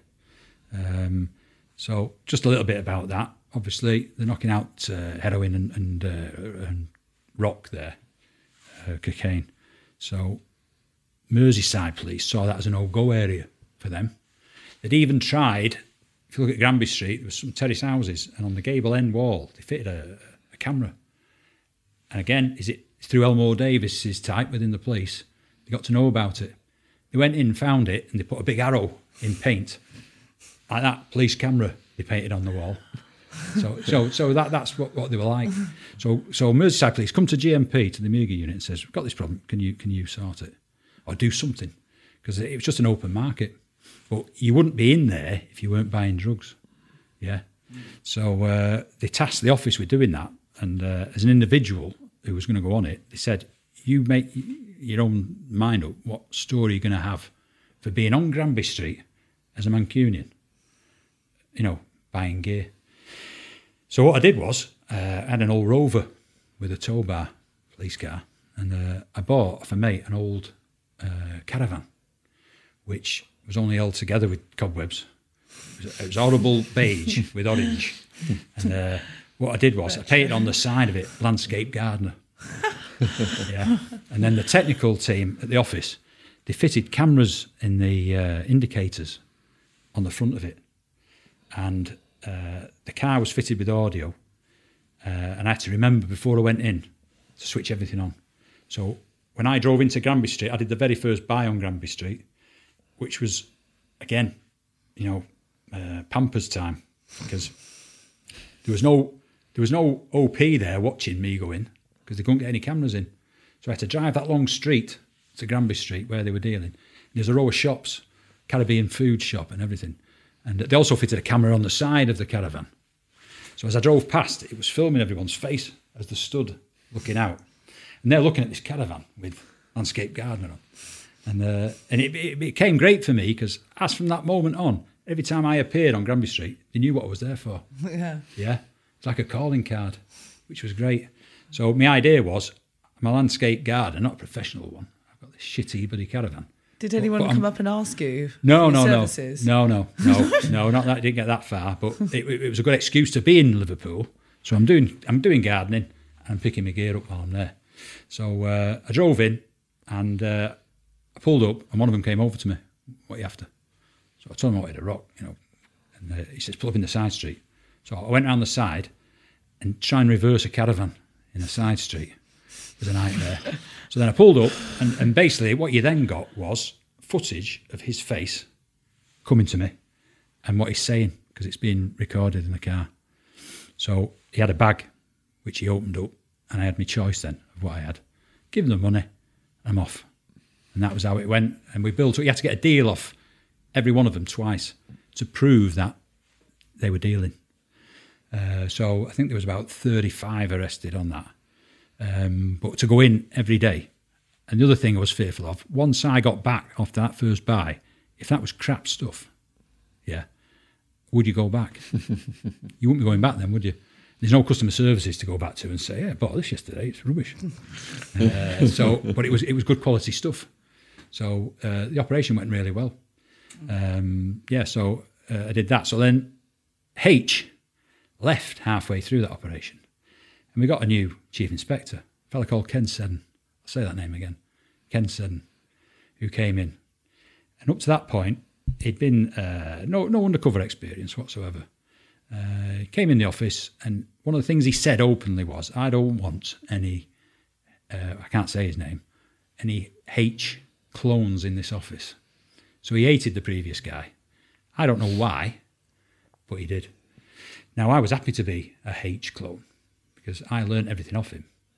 Yeah, it got me in the position I was in at that time. So I didn't like him for that reason. Um, but like one of the things we used to do in there was the cars, covert cars, were bought from auctions and then registered to false addresses. From the moment he came in, they were purchased from his mate in Oldham, who was a car dealer. Now, what I'll question with that is, has he been vetted by the police? When he goes to the pub at night and says, selling cars now to police Yeah. to use on operations, you know, who's he talking to? Is it compromising undercover officers? Yes, it is. Because you just don't know who he's talking to. That should never have happened. Uh, so th- that was what he was doing. Um, another occasion, he comes in and he says, uh, "We had we had covert properties everywhere. I want everybody to hand the flat uh, keys in for the flats at uh, Salford. Uh, Regional Crime Squad want to use it on an operation. So everybody does, except for one lad who was off on leave. He comes back on the Monday, doesn't know about this conversation that's gone on, goes to the flat, tries to get in. It's locked on the inside. So he bangs on the door, and uh, the door's opened, and there's this guy in his underpants. And it's uh, Ken Seddon's brother, who isn't a police officer, living there with his wife. So he, he's installed a member of his family in an undercover officer's house. Wow. Yeah. So just look at that. And again, who's paying for the who's paying the rent on that pro- property? The, the police authority via your taxes. Yeah. It's for the use of undercover officers. So you can't go putting somebody else in it. Yeah. So he did things like that. He went to uh, Italy in the drug squad's caravanette, which was an observation vehicle. Took his family to holiday in it. Gets clocked by customs going out. Now, if I'd have done one of those things, I'd have got sacked. Yeah. So you're going on about Masons now. I knew he was a Mason because in his drawer, in his desk, I was looking for a file or something one day. There was his daggers and uh, his apron in the drawer. And I've also heard when he worked on a division somewhere, he was well known on afternoons for clearing off at night, going to the lodge meetings. Yeah. So the CID in Manchester, renowned for Masons. Yeah. Good example. Um, a guy called Peter Topping was made head of the CID when John Stalker got um, suspended off the shoot to kill inquiry. John Stalker, and I put uh, uh, an excerpt of it in my book from his. He says, had he not been suspended and been in force, Peter Topping would never have got made uh, head of the CID because he didn't have the experience as a detective. So uh, when he comes back, uh, when he's acquitted John Stalker, he hears these stories about what Topping's been doing, and he gets him in. And what he's been doing is he's been putting all his Masonic police officers in positions uh, in the CID. So all the fraud squad were Masons, and all the drug squad were. And John Stalker says to him, "It's come to me notice uh, this. You know, uh, is it right?" And he says, uh, "Yeah, it is." Uh, and he said, uh, "They are the only people I can trust. Based on everything else being equal, I'll always pick a Mason above anybody else. So how can that be right? If I go, if you're a Mason, a police officer, I'm a Mason. Uh, I'm not a Mason. We go for a job, and they go, we're both the same uh, in terms of experience, and they pick you because you're a Mason. That, that can't be right. And he openly admitted it. He said that that's what I'd do. I'd do it again. So again, it shows you the corruptness within GMP of what went on there. What was the dagger and the cloak like? What was The dagger and the cloak? it was just uh, you know these little daggers in a in a sheath. Yeah. and uh, and obviously one of these they have all this braiding on them, don't they? The uh, the, the the aprons. Are they white? Is it embroidered? Uh, I can't remember the exact colouring of it. I mean, it depends on which lodge you're in as well, I believe. So it's like there's a lot of I think gold braiding on it, uh, but it comes down to about there, doesn't it? And then uh, they have the gloves as well, white gloves. White gloves. Yeah. So uh, you know, I knew he was, um, and I also knew the head of uh, GMP CID at that time, Dave James was. Yeah, but I always thought he was a good guy. So um, anyway, he doesn't want any H clones in there. So uh, I do a job uh, with some Ram Raiders um, uh, who were who were regularly uh, they used to take steroids and they'd go to a, a gym, build themselves up. Then the, the jobs they did was with ski masks. So they'd, they'd uh, go ram raiding all over the northwest, uh, and uh, that was one job I did without an informant. So we had the information about them, but no informant. So I started going to the gym where they were pumping themselves up, and uh, I didn't speak to them. I just went in every day when they were there, and I got friendly with the owner, and I'd be bringing stuff in that they thought were knocked off. I'd be selling it in the gym, and I had a Maserati outside because they would go and pinch cars as well, high-powered cars to do the ram raids. Had a nice Mazda. So I, I always left it at the front, and I left one day, and they were all looking out the window at me. You know, so they're either looking, saying, "I'll have that car," or "He seems a bit uh, villain like us." So anyway, what I do was I could never go in as a ram raider with them because I couldn't be sat in a car with them while they're doing ram raids because they knocked a police officer over one night. Uh, and uh, imagine if it got in the press then that they killed someone and they had a police officer sat with them. So I had to go in above them. So I went in as a handler of stolen property. Yeah. So what I did was got into one of them at the uh, gym, and then I got into the rest of them, and they started bringing all their uh, ram raid stuff to me. Uh, flat I had in Leigh. So I had to be certain to get there before they came, but they'd drop it all off at my house, and it'd all be on video. Yeah. So one of the last jobs they did was um, uh, a, motorcycle dealership in Preston, and uh, they, they had all the leathers away, all the helmets, all the boots, and they rang me and said, "Do you want it?" So I'm not going to say no. So they brought it to me, and this was just before the Easter, Easter holidays when we had the bank holidays.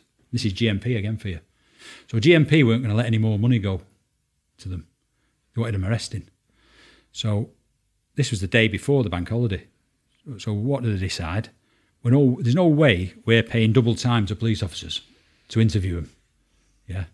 So they wanted me to put them off till after Easter for payment.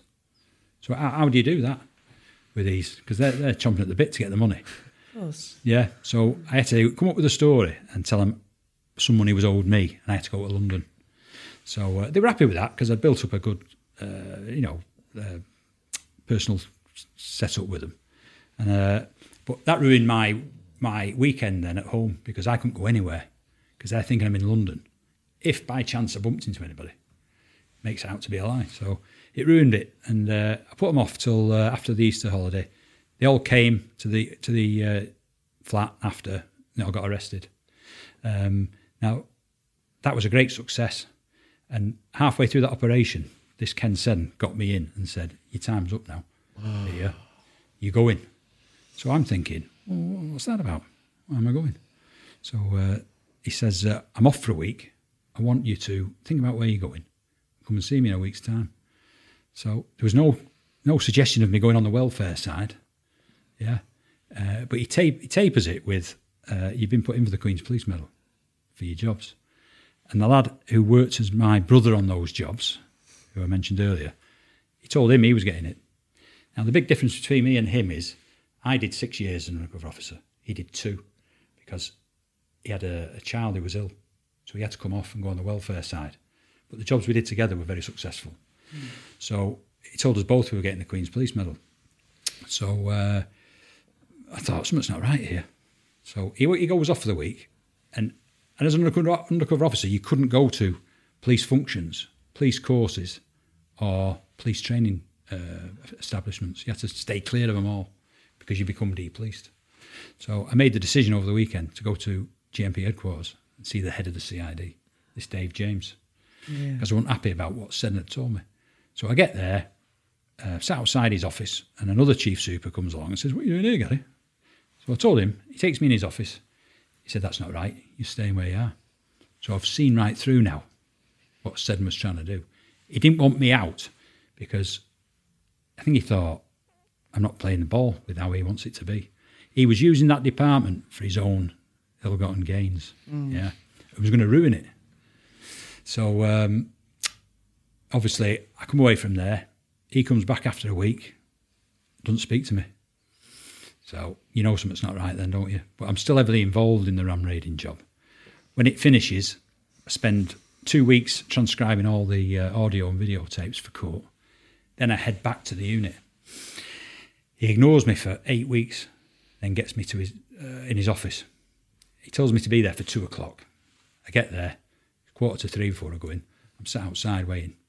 So uh, he gets me in, and uh, he, he he's telling me he's never thought about what he's going to do with someone as much as he is with me.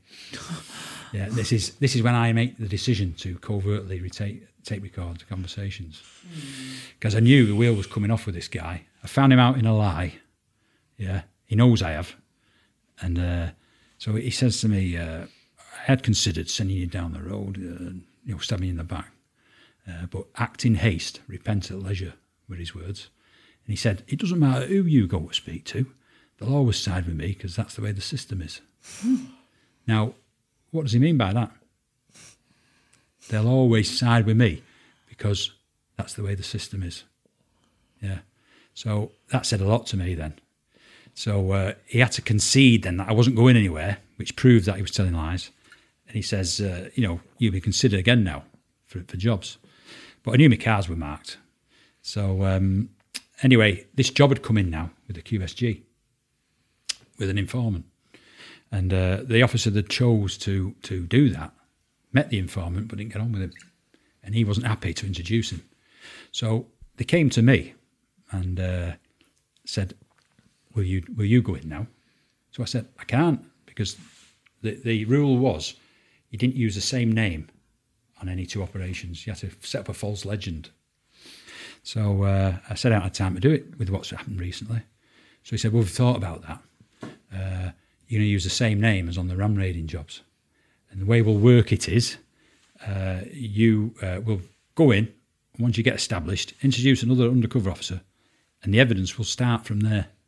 And only a judge at any future trial will know you're a police officer.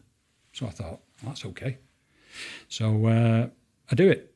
And uh, I get on with the informant, get into him. Um, I go to the London Fashion Show because they've got a, a rave uh, clothing business going as well. uh, so I end up there. Uh, and when it, and I introduced this second undercover officer, and I had to be still present because we're waiting for an importation of ecstasy from Spain, where one of the family is. Yeah, when we're waiting on the invitation. So I have to still be there, even though I'm trying to distance myself. And he's now supplying my uh, the second undercover officer with heroin when we go. But I was based in Newquay Newquay Cornwall. because they could check me out. If, although I'm from Manchester originally, I couldn't say I was living here now because they could check you out. So I got a flat in Newquay, Port Isaac, and I lived there. And we didn't have the system you would have now. But for example, when, when we went and bought heroin off him, I'd have to get to Newquay because he always wanted us to ring him when we got back safe. Mm. Yeah. So if, for example, I'd have rung from Manchester and said, We're here, he'd have said, Hang on a minute, I've got something on it, I'll ring you back in a bit. He'd know I wasn't in Newquay. So we had to drive the six hours down there and ring him back mm. uh, because we're waiting for the invitation coming in. So um, that that carries on, and uh, eventually uh, they, they get arrested, and his dr- guns seized, uh, money, drugs. So uh, they all get charged. Uh, what happens with me then? I'm giving evidence um, for the Ram Raiders at Manchester Crown Court, and uh, I'm in the box waiting for the judge to come in in the afternoon session, and you give evidence behind screens. Yeah. So the judge has got to agree to that. The only people who can't see you are people in the public gallery. Everybody else can. So as I'm stood in the box waiting uh, for him to come in, I then see these two guys below me looking at me, and they're just writing. So I'm thinking, what, what are they doing? anyway, what's happened is they've put the Ram Raiders on remand at Strangeways and then put the people who were arrested from Operation Bluebell, which is the QSG lot, on remand at Strangeways as well. Now, those from Bluebell uh, should never have known I was a police officer. But what do they do in, at Strangeways? They talk and they discover, because I'm using the same name, that I am a undercover officer. I thought something like that was going to happen. Yeah. So they come, and he. This is the defence team for Operation Bluebell, who are now writing my description down. So, judge comes back. Their barrister, uh, a barrister, stands up for the Ram Raiders and says, "Mr. Glassman, uh, can I have the jury taken out?" Or a point of law. So uh, they all go out. he asked me three questions. Was you during uh, uh, Operation Vixen ever involved in uh, Operation Bluebell? So to ans- answer that honestly, no, I wasn't because I didn't get involved in it till after. Yeah. So I answered them all to the negative. So then he says to the judge, uh, "I want this throwing out because this guy's telling lies." Got a file here with his statement in for Operation Bluebell, saying he was involved. So then the judge looks at how I've answered the questions and says, he hasn't done anything wrong, but they already know now who I am. Yeah. So uh, anyway, the trial continues. Uh, when I leave that night, someone tries to follow us from under, the underground car park when we come out. Uh, so the driver had to shake them off. Um, the, uh, the, they also uh, got private investigators to find out who I was. I only found that out as a result of finding a confidential report. They didn't tell me to my face this had happened, which puts my family in jeopardy. Uh, all they offered me was an attack alarm on my house to the local police station. But considering there was a corrupt police officer involved, do I want? Yeah. No. And all they said was that I was paranoid. Would, would you not be paranoid if Most you thought someone was looking for you? So uh, I end up giving uh, my evidence in, and uh, I get discharged from court and I go off sick. So I'm off 11 months. Yeah. So my time as an undercover officer then is finished. And uh, they keep coming to my house uh, uh, trying to get me back to work. I went from 17 stone to 12. I ended up in the heart care unit. Uh, cameras up my jacksie because I had cancer. Uh, and what happens to Seddon? It gets moved overnight. Yeah, because there was an anonymous letter went to the Manchester Evening News and to the Force, apparently, about him. So GMP move him overnight. What do they do with him? They send him as an ambassador to Australia on an anti-corruption inquiry.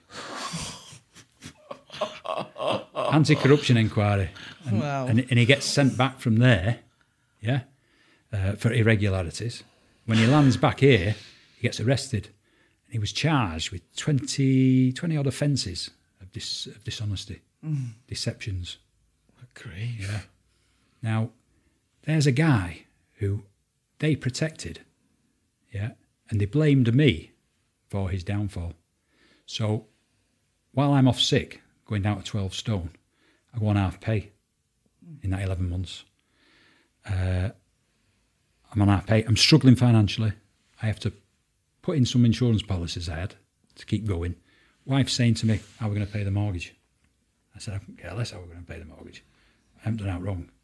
So uh, they backed me into a corner eventually, and uh, I have to come back to work, obviously. So in the November, they've offered me three vacancies. One's at video imaging unit, one's at um, uh, taking civil litigation statements, uh, and the other's computers. I've got no idea about computers. I don't want to be going out taking civil litigation with members of the public who might recognise me. You never know where you have to go. So I had to pick video imaging. Uh, they wanted me to come back in December. I said I can't because by now I am depressed. And what I didn't realise was I had PTSD. Not through being an undercover officer, but because of the way they treated me. Yeah. So uh, I said I can't come back in December. I'll have to come back in January after all the merriment's gone. So they agree to that. And uh, they say a lot of work's gone into you coming back to work. You go into the video imaging unit, somebody will be there at nine o'clock to meet you. By now, I'm in dire straits financially. Got no car. I have to cycle to work. So I cycle the eight miles to headquarters, Get there early, have a shower, parade myself at uh, 10 to 9 at, at video imaging. Woman on the counter says, uh, I said, is Ian Jakeman here? So she said, uh, no, he's not here till lunchtime. I said, he's supposed to be meeting me. She said, in America. He's coming back at lunchtime. So that's how much thought went into me coming back to work. Wow. I had to hang around for hours. And then I'm in that, and, and I'm then put in a room with no windows, copying tape, tape recordings for court of evidence. That's what, that's what I did. And uh, You got sent to Siberia. yeah. oh, I, yeah. Uh, so they stuck me in there. I was doing that day in, day out. It was rotting my brains. But p- prior to coming back in the January, I rang my Oppo, who was my brother on some of those undercover jobs, because I felt a bit better. You know, so I rang him. I haven't spoken to him for 11 months because part and parcel of my condition was I backed off from everybody. So, so I didn't see any friends, family. I just locked myself away. I could happily sit in a room in the dark and be all right, or hang upside down in a wardrobe. I'd be, I'd be happy with it. And uh, I rang him out of the blue, and he, uh, after the niceties, he says, "Have you got it?" So I said, "Got what?" He said, "The QPM." I said, "No." He said, "I've just got it in the New Year's honours." So he got it. Now, I just want to reinforce the fact I did six years, he did two. He came in as my brother and always came in second on the jobs. Now, what they did was they shredded my application because they blame me for Ken Seddon's downfall. It got shredded. So uh, he got it and, and I didn't. So you can imagine how I felt that Christmas. I went from going up there down here again. Imagine what Christmas was like. I ate Christmas because my dad died. Oh yeah. So imagine what my missus went through, basically. But uh, anyway, uh, I come back in January. I take out a grievance, and part and parcel of the grievance is why have I not got the QPM when he did, and yet I, I've done as much as him and more. Why were these other uh, commendations I was due before I went off? Why have they disappeared? Everything got shredded about me. Yeah. Disappeared. Yeah, yeah. So uh, I, I, I submit my. Uh, I go and see the uh, um, complaints woman who GMP have on their staff for taking out grievances. And she advised me because you're in a civilian post now. Everyone else is civilian. You're gonna have to cut that aspect out and go straight to the your next line manager, which was head of CID. So I do the report, put it in his pigeonhole in the admin at Chester House, and uh, wait. Two weeks go by, don't hear nothing. Ring his secretary, he's not had it. So he's had it, ripped it up. Then he blames me for not going to stage one, even though I'd been advised not to. So I go and see him. I'm tape recording these as well now. So uh, he um, says he can't talk about the QPM because it's uh, not protocol. But you, you were recommended. You might get it in 12 months, 18 months' time. You know, but you're still in. All they do, they ring every year, make sure he's still serving. They're just dangling the carrot. Yeah, so I thought, oh, that's all right. It took, Yeah. took a bit of weight off my shoulders. The other things, he said, they weren't worthy of anything. Yeah. He said, you've had enough commendations. So I said, well, I've earned them. So anyway, I said, oh, I'm not happy with that. I'll go to the next stage, which is the civilian head of GMP personnel. Prior to him being in that position, it was always a chief super. But they then made the uh, decision to have civilians. So they brought him in from some company somewhere as head of personnel. So he's he's as honest as the day's long. I go and see him, tell him. He says, uh, "I'll go away and research this now. Come back and see me in a few weeks." I go back, and he says, "I've never been so embarrassed in my life. They won't let me see any files about you." so they can't corrupt him. Had it been another chief super, they're able to get him to sing off the same song sheet. But they couldn't with him, so they just don't let him see any documents. so he, he says, I've never been so embarrassed in my life. I've just come up against so many brick walls. I can't do about it. So what do I do? I've got no no option but to go to the next level, which is Assistant Chief Constable David McCrone, who I go and see him. I go away for ten weeks, go back. He's done nothing about it. I'm just told you're seeing things that aren't there. Yeah. So I'm still gutted now, haven't I? I've not got the QPM, no explanation about it whatsoever. But what uh, Dave James shows me during his interview is a report which was put in before I went sick, recommending me for a commendation. And uh, he said the original went missing. So this has had to be reproduced. course. A new one. He hands it to me. So It's been submitted by the inspector in Omega, dated, uh, for example, 15th of January. Uh, it then goes to the chief inspector for him to sign and date. So it's got now the, tw- the uh, 18th of January there. When I turn it over, it's got the chief supers. This is not worthy of anything, he writes, and it's and it's got uh, a date stamp from him uh, a month before the other two.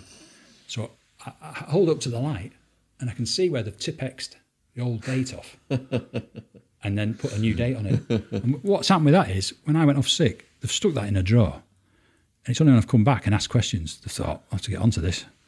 We'll make out we've lost the original. So I've got this on tape, and I say to him, "What's this?" I said, "This is the original." And he went, he starts swearing, a chief super swearing, which I knew I had him then. So uh, this is the stuff they did against me, and uh, so um, I then I've got nothing to lose because I'm, I'm off the Christmas card list now with, with the action I've taken. So I, I got to take it outside the force, and I get uh, police review. They did an article on me in that, which highlighted it, and uh, I then had a massive fight then um, where I was recording everything, That- even my phone calls at home, uh, and I took them to task over it. Uh, and then uh, I was getting phone calls from the Home Office telling me to keep my mouth shut because I'll come to notice for the wrong reasons. Uh, I got that on tape, um, but uh, it was all it was all because they they thought I'd done the dirty on the chief inspector, who was a mason, yeah, and got him shifted overnight. Don't mess with the Masons. Well, no. So th- this is what they did to me. So um, I then, uh, three years later, get the QPM because I eventually, through going through the system, uh, get a one-to-one with the chief constable, David Wilmot. And when I get to see him, because what they do is they let the good stuff go up, they don't let the bad stuff. So I got to see him face to face, sat across the table like this, and I told him what had happened. I said, if you take nothing away from more from today, just believe that I wouldn't be sat here today telling you lies. I'm here because I'm telling you the truth. So he then looked into it and um, they uh, he, he resubmitted my application. So I then got it in '99, three years after I should have got it. So I go to Buckingham Palace, get it off Prince Charles, and uh, I said to my wife at the time, the, the, the icing off the cake's gone with this because it's only because I backed him into a corner. So that was that. I get it. I should be overjoyed, shouldn't I? Um, what I don't realise is I hate the police now because of my PTSD. So I, I want to punch everyone. Yeah. Uh, anybody in authority in the police, I want to punch them, uh, which isn't a good thing, obviously. But they made me that way. And uh, it was obviously making me ill. So uh, I eventually get to a point where I've had enough and I go to personnel and tell them that I'm ready to resign. And uh, they move me to a department in Chester House just to get things, trying to get things sorted. So I'd been there three days, was walking up the wall basically, and I went to personnel to see my personal file. Now, what you would normally do is ring them and they'd say, Come in half an hour, we'll show you. And what they would do is take the stuff they don't want you to see out and give you the rest of it. And when you've gone, put it all back in. I arrive at the counter. Fortunately, there's a woman who's just started there and she's gave it me. So she's given me a desk to sit down at. And I'm going through it. And uh, at the beginning, it's all my initial application to join the cadets. Got my dad's handwriting on it. And uh, it was like a, a memory, uh, like a going back in time, you know, and reliving it. And uh, I get to the front and there's a brown envelope, A4. It's got on the back of it, only to be opened by a divisional or branch commander. This. And it had a piece of sellotape which had lost its stickiness. So the flap was flapping about. So I thought, it's in my file.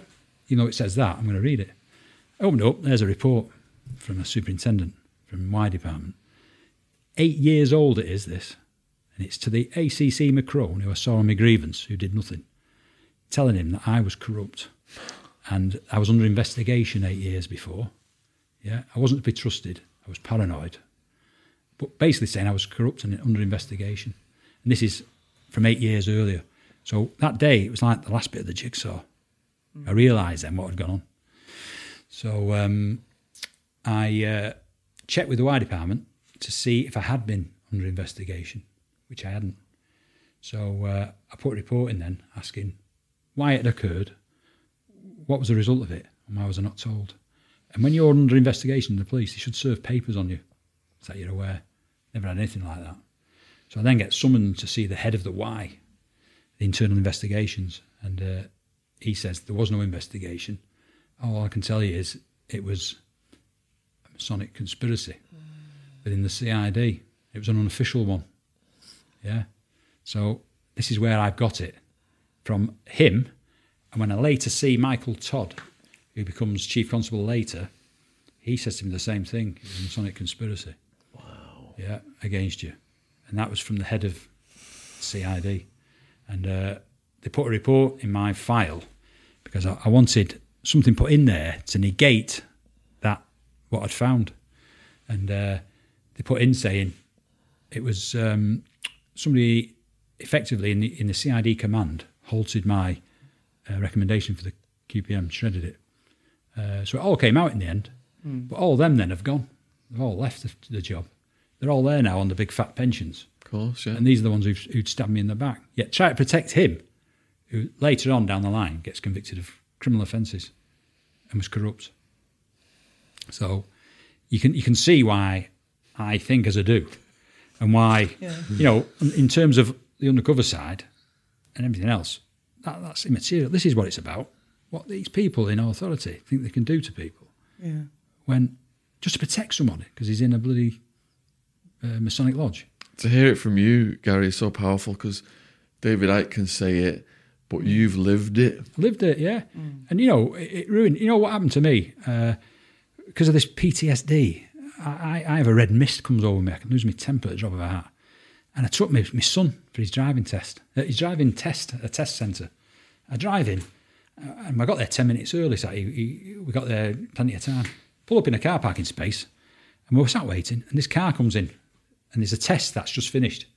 And the guy who's the test examiner, he, he bollocks us for being parked in this parking space. I don't realise it's for their cars. So that was it. The red mist come down, and I give him both barrels, right? So I give it him, and he backs off. He must think, right, lunatic, this guy. so we then walk into the uh, test centre.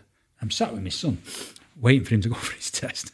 And the office door opens about 15 minutes later. It's this guy who I've just bollocked outside, taking my son for his test. Did he pass? Yeah, he did. I was like, oh, But, but imagine how I felt. yeah. Because he, he went, my son's name. And I looked at him. I thought, I thought I'd ruined it for him. But th- that is how I how I could be. And, uh, you know, there's many times where I could quite easily have gone and killed myself. And, and you know, I, what have I done wrong? I haven't done anything wrong. I, I did the job they wanted me to do. I got the results. And yet, that doesn't mean anything. And when you get Shay on, you know, there's 20 years difference between me and him in the police. I was told at the end, you've been a guinea pig. Yeah, you first want to go through the system. It won't happen to anybody else. I've got that on tape where they said that to me. Two different individuals in, in the higher echelons of GMP who said that. And uh, Shay, 20 years later, they've done the same to him. And if, if you, when his book comes out and you read it and you compare it with mine, it mirrors it, Wow. everything, and how he got treated. History repeating itself. Ah, and it shouldn't happen though, should it? Not 20 years shouldn't have later. it. It's because you've got people at the top who don't know what they're doing. And, uh, you know, I should have been able to uh, complete my time as an undercover officer and then got promoted and use my expertise to pass on to others. But they didn't do that. Yeah. And they're, and they're willing to throw you under the bus just because of uh, this, this, what it, as it was then, this system with Masons in the police. Now they look after one another. They'll never admit to that, obviously. Will it ever be corrected, or is it always just going to keep going? Well, uh, you know, it's been going on for years and years, hasn't it? And, and like I say, I've no, I've no hang up with masons per se. My neighbour is one, and I can understand it in business because you you want to uh, uh, network, and get your business going. So I can understand that. But you know, they tried and tried in the past to get uh, a register uh, for police police officers to register if they're masons, and they refused to do it. And now it's gone uh, saying it's against the Euro- uh, Court of European Rights to to to do that. So they can't make them do it, and, and it's all the way up to the top, isn't it? There's uh, um, uh, judges right up to the legal system. And what, what about Cyril Smith?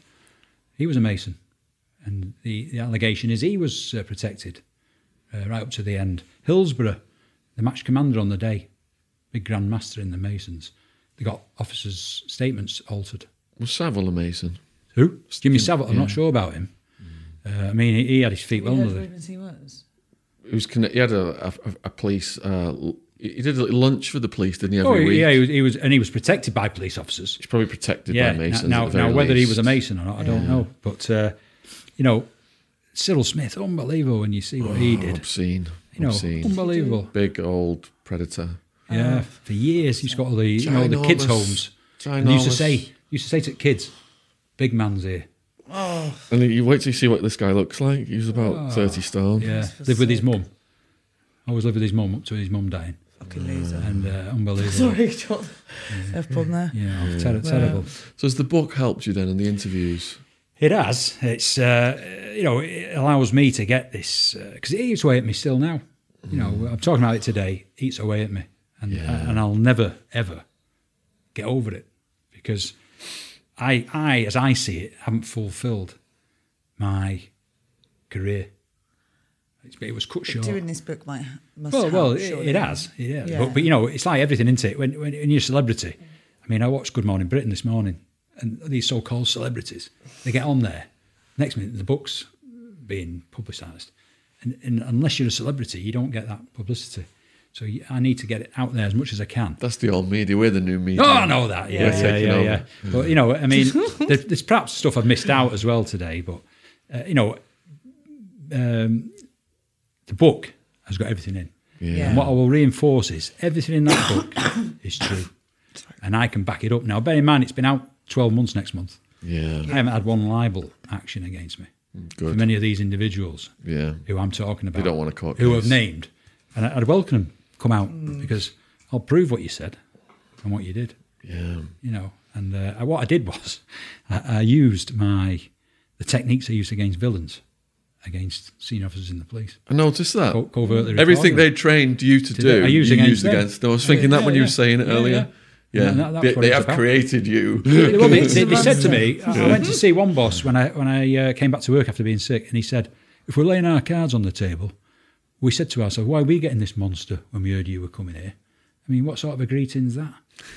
And hmm. something similar was said to Shay when he when he went to a department. You know, treat you with contempt. And like I said to you before, there's a lot of people who wouldn't do that job. Hmm. Uh, yeah, you know, it wouldn't count for nothing. I, I could have been better thought of, sat in an admin office on my backside for 30 years, Yeah. doing nothing mm-hmm. and getting paid the same. Yeah. Unbelievable. So, what do you say to the viewers then who've been watching this for almost Well- three hours now with you? Oh, is it three hours? Yeah. Yeah. Sorry to have bored you. but uh, no, no. no more than what I've just said to you, really, to reinforce the fact that everything I've said today is true. Yeah. I, I wouldn't be sat here, like I said to David Wilmot at the end, I wouldn't be sat here talking to you today if what I've said isn't true. That, that's what I want to take you know, from today. And what was the name of your book again? Undercover policing and the corrupt secret society within. Can people message you or follow you on socials? I'm not on there, okay. unfortunately. We'll, we'll get the Amazon link for your book down there. Great. Then. Yeah. It's fantastic. And again, I want to thank you for you know allowing me to come in today and talk about what I've talked about. It's been absolutely brilliant. because uh, I've done other things, you know, uh, and, and they omit. I did Granada reports, uh, and they wouldn't do anything about the Masons. Of course not. No, It's controlled by them. right. So, so they wouldn't, they wouldn't. There was nothing on Yeah, about yeah. that. Uh, I did uh, True Spies things for America. That wouldn't touch it. Yeah. So this has been like a breath of fresh air today. Yeah, yeah. We. So we don't cut anything out. We're uncensored. Brilliant. And um, if you've enjoyed watching this podcast today, Undercover Cop exposes Masonic conspiracy. I think that's this going to be the title. Let us know in the comments below.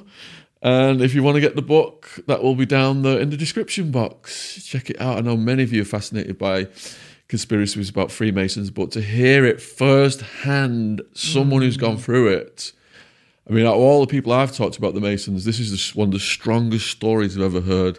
Mm. How he was actually stonewalled and they tried to destroy him because of that Masonic stronghold in the in the cops. This is this is so powerful. It needs to get out there. This information. So, thanks for watching this with us today. Let us know in the comments what you think about the Masons and Do you think that, that they should be eradicated from the police? Is, is that ever possible? Will this continue? And if you do want some organic cotton clothing, Jen of Boom and Jen can assist with that. Link is in the description box for the video. Um, yeah, so pris- prison thank bump, you. bump fist. Bump. I'm also Gary. thinking if this goes pear shaped, we can form as uh, reform as right said Fred. with, these, these bald heads. I'd love one of those hats. It's absolutely. Wow. No, that was really powerful. Yeah, really Thank powerful. you. Thanks. Right, yeah.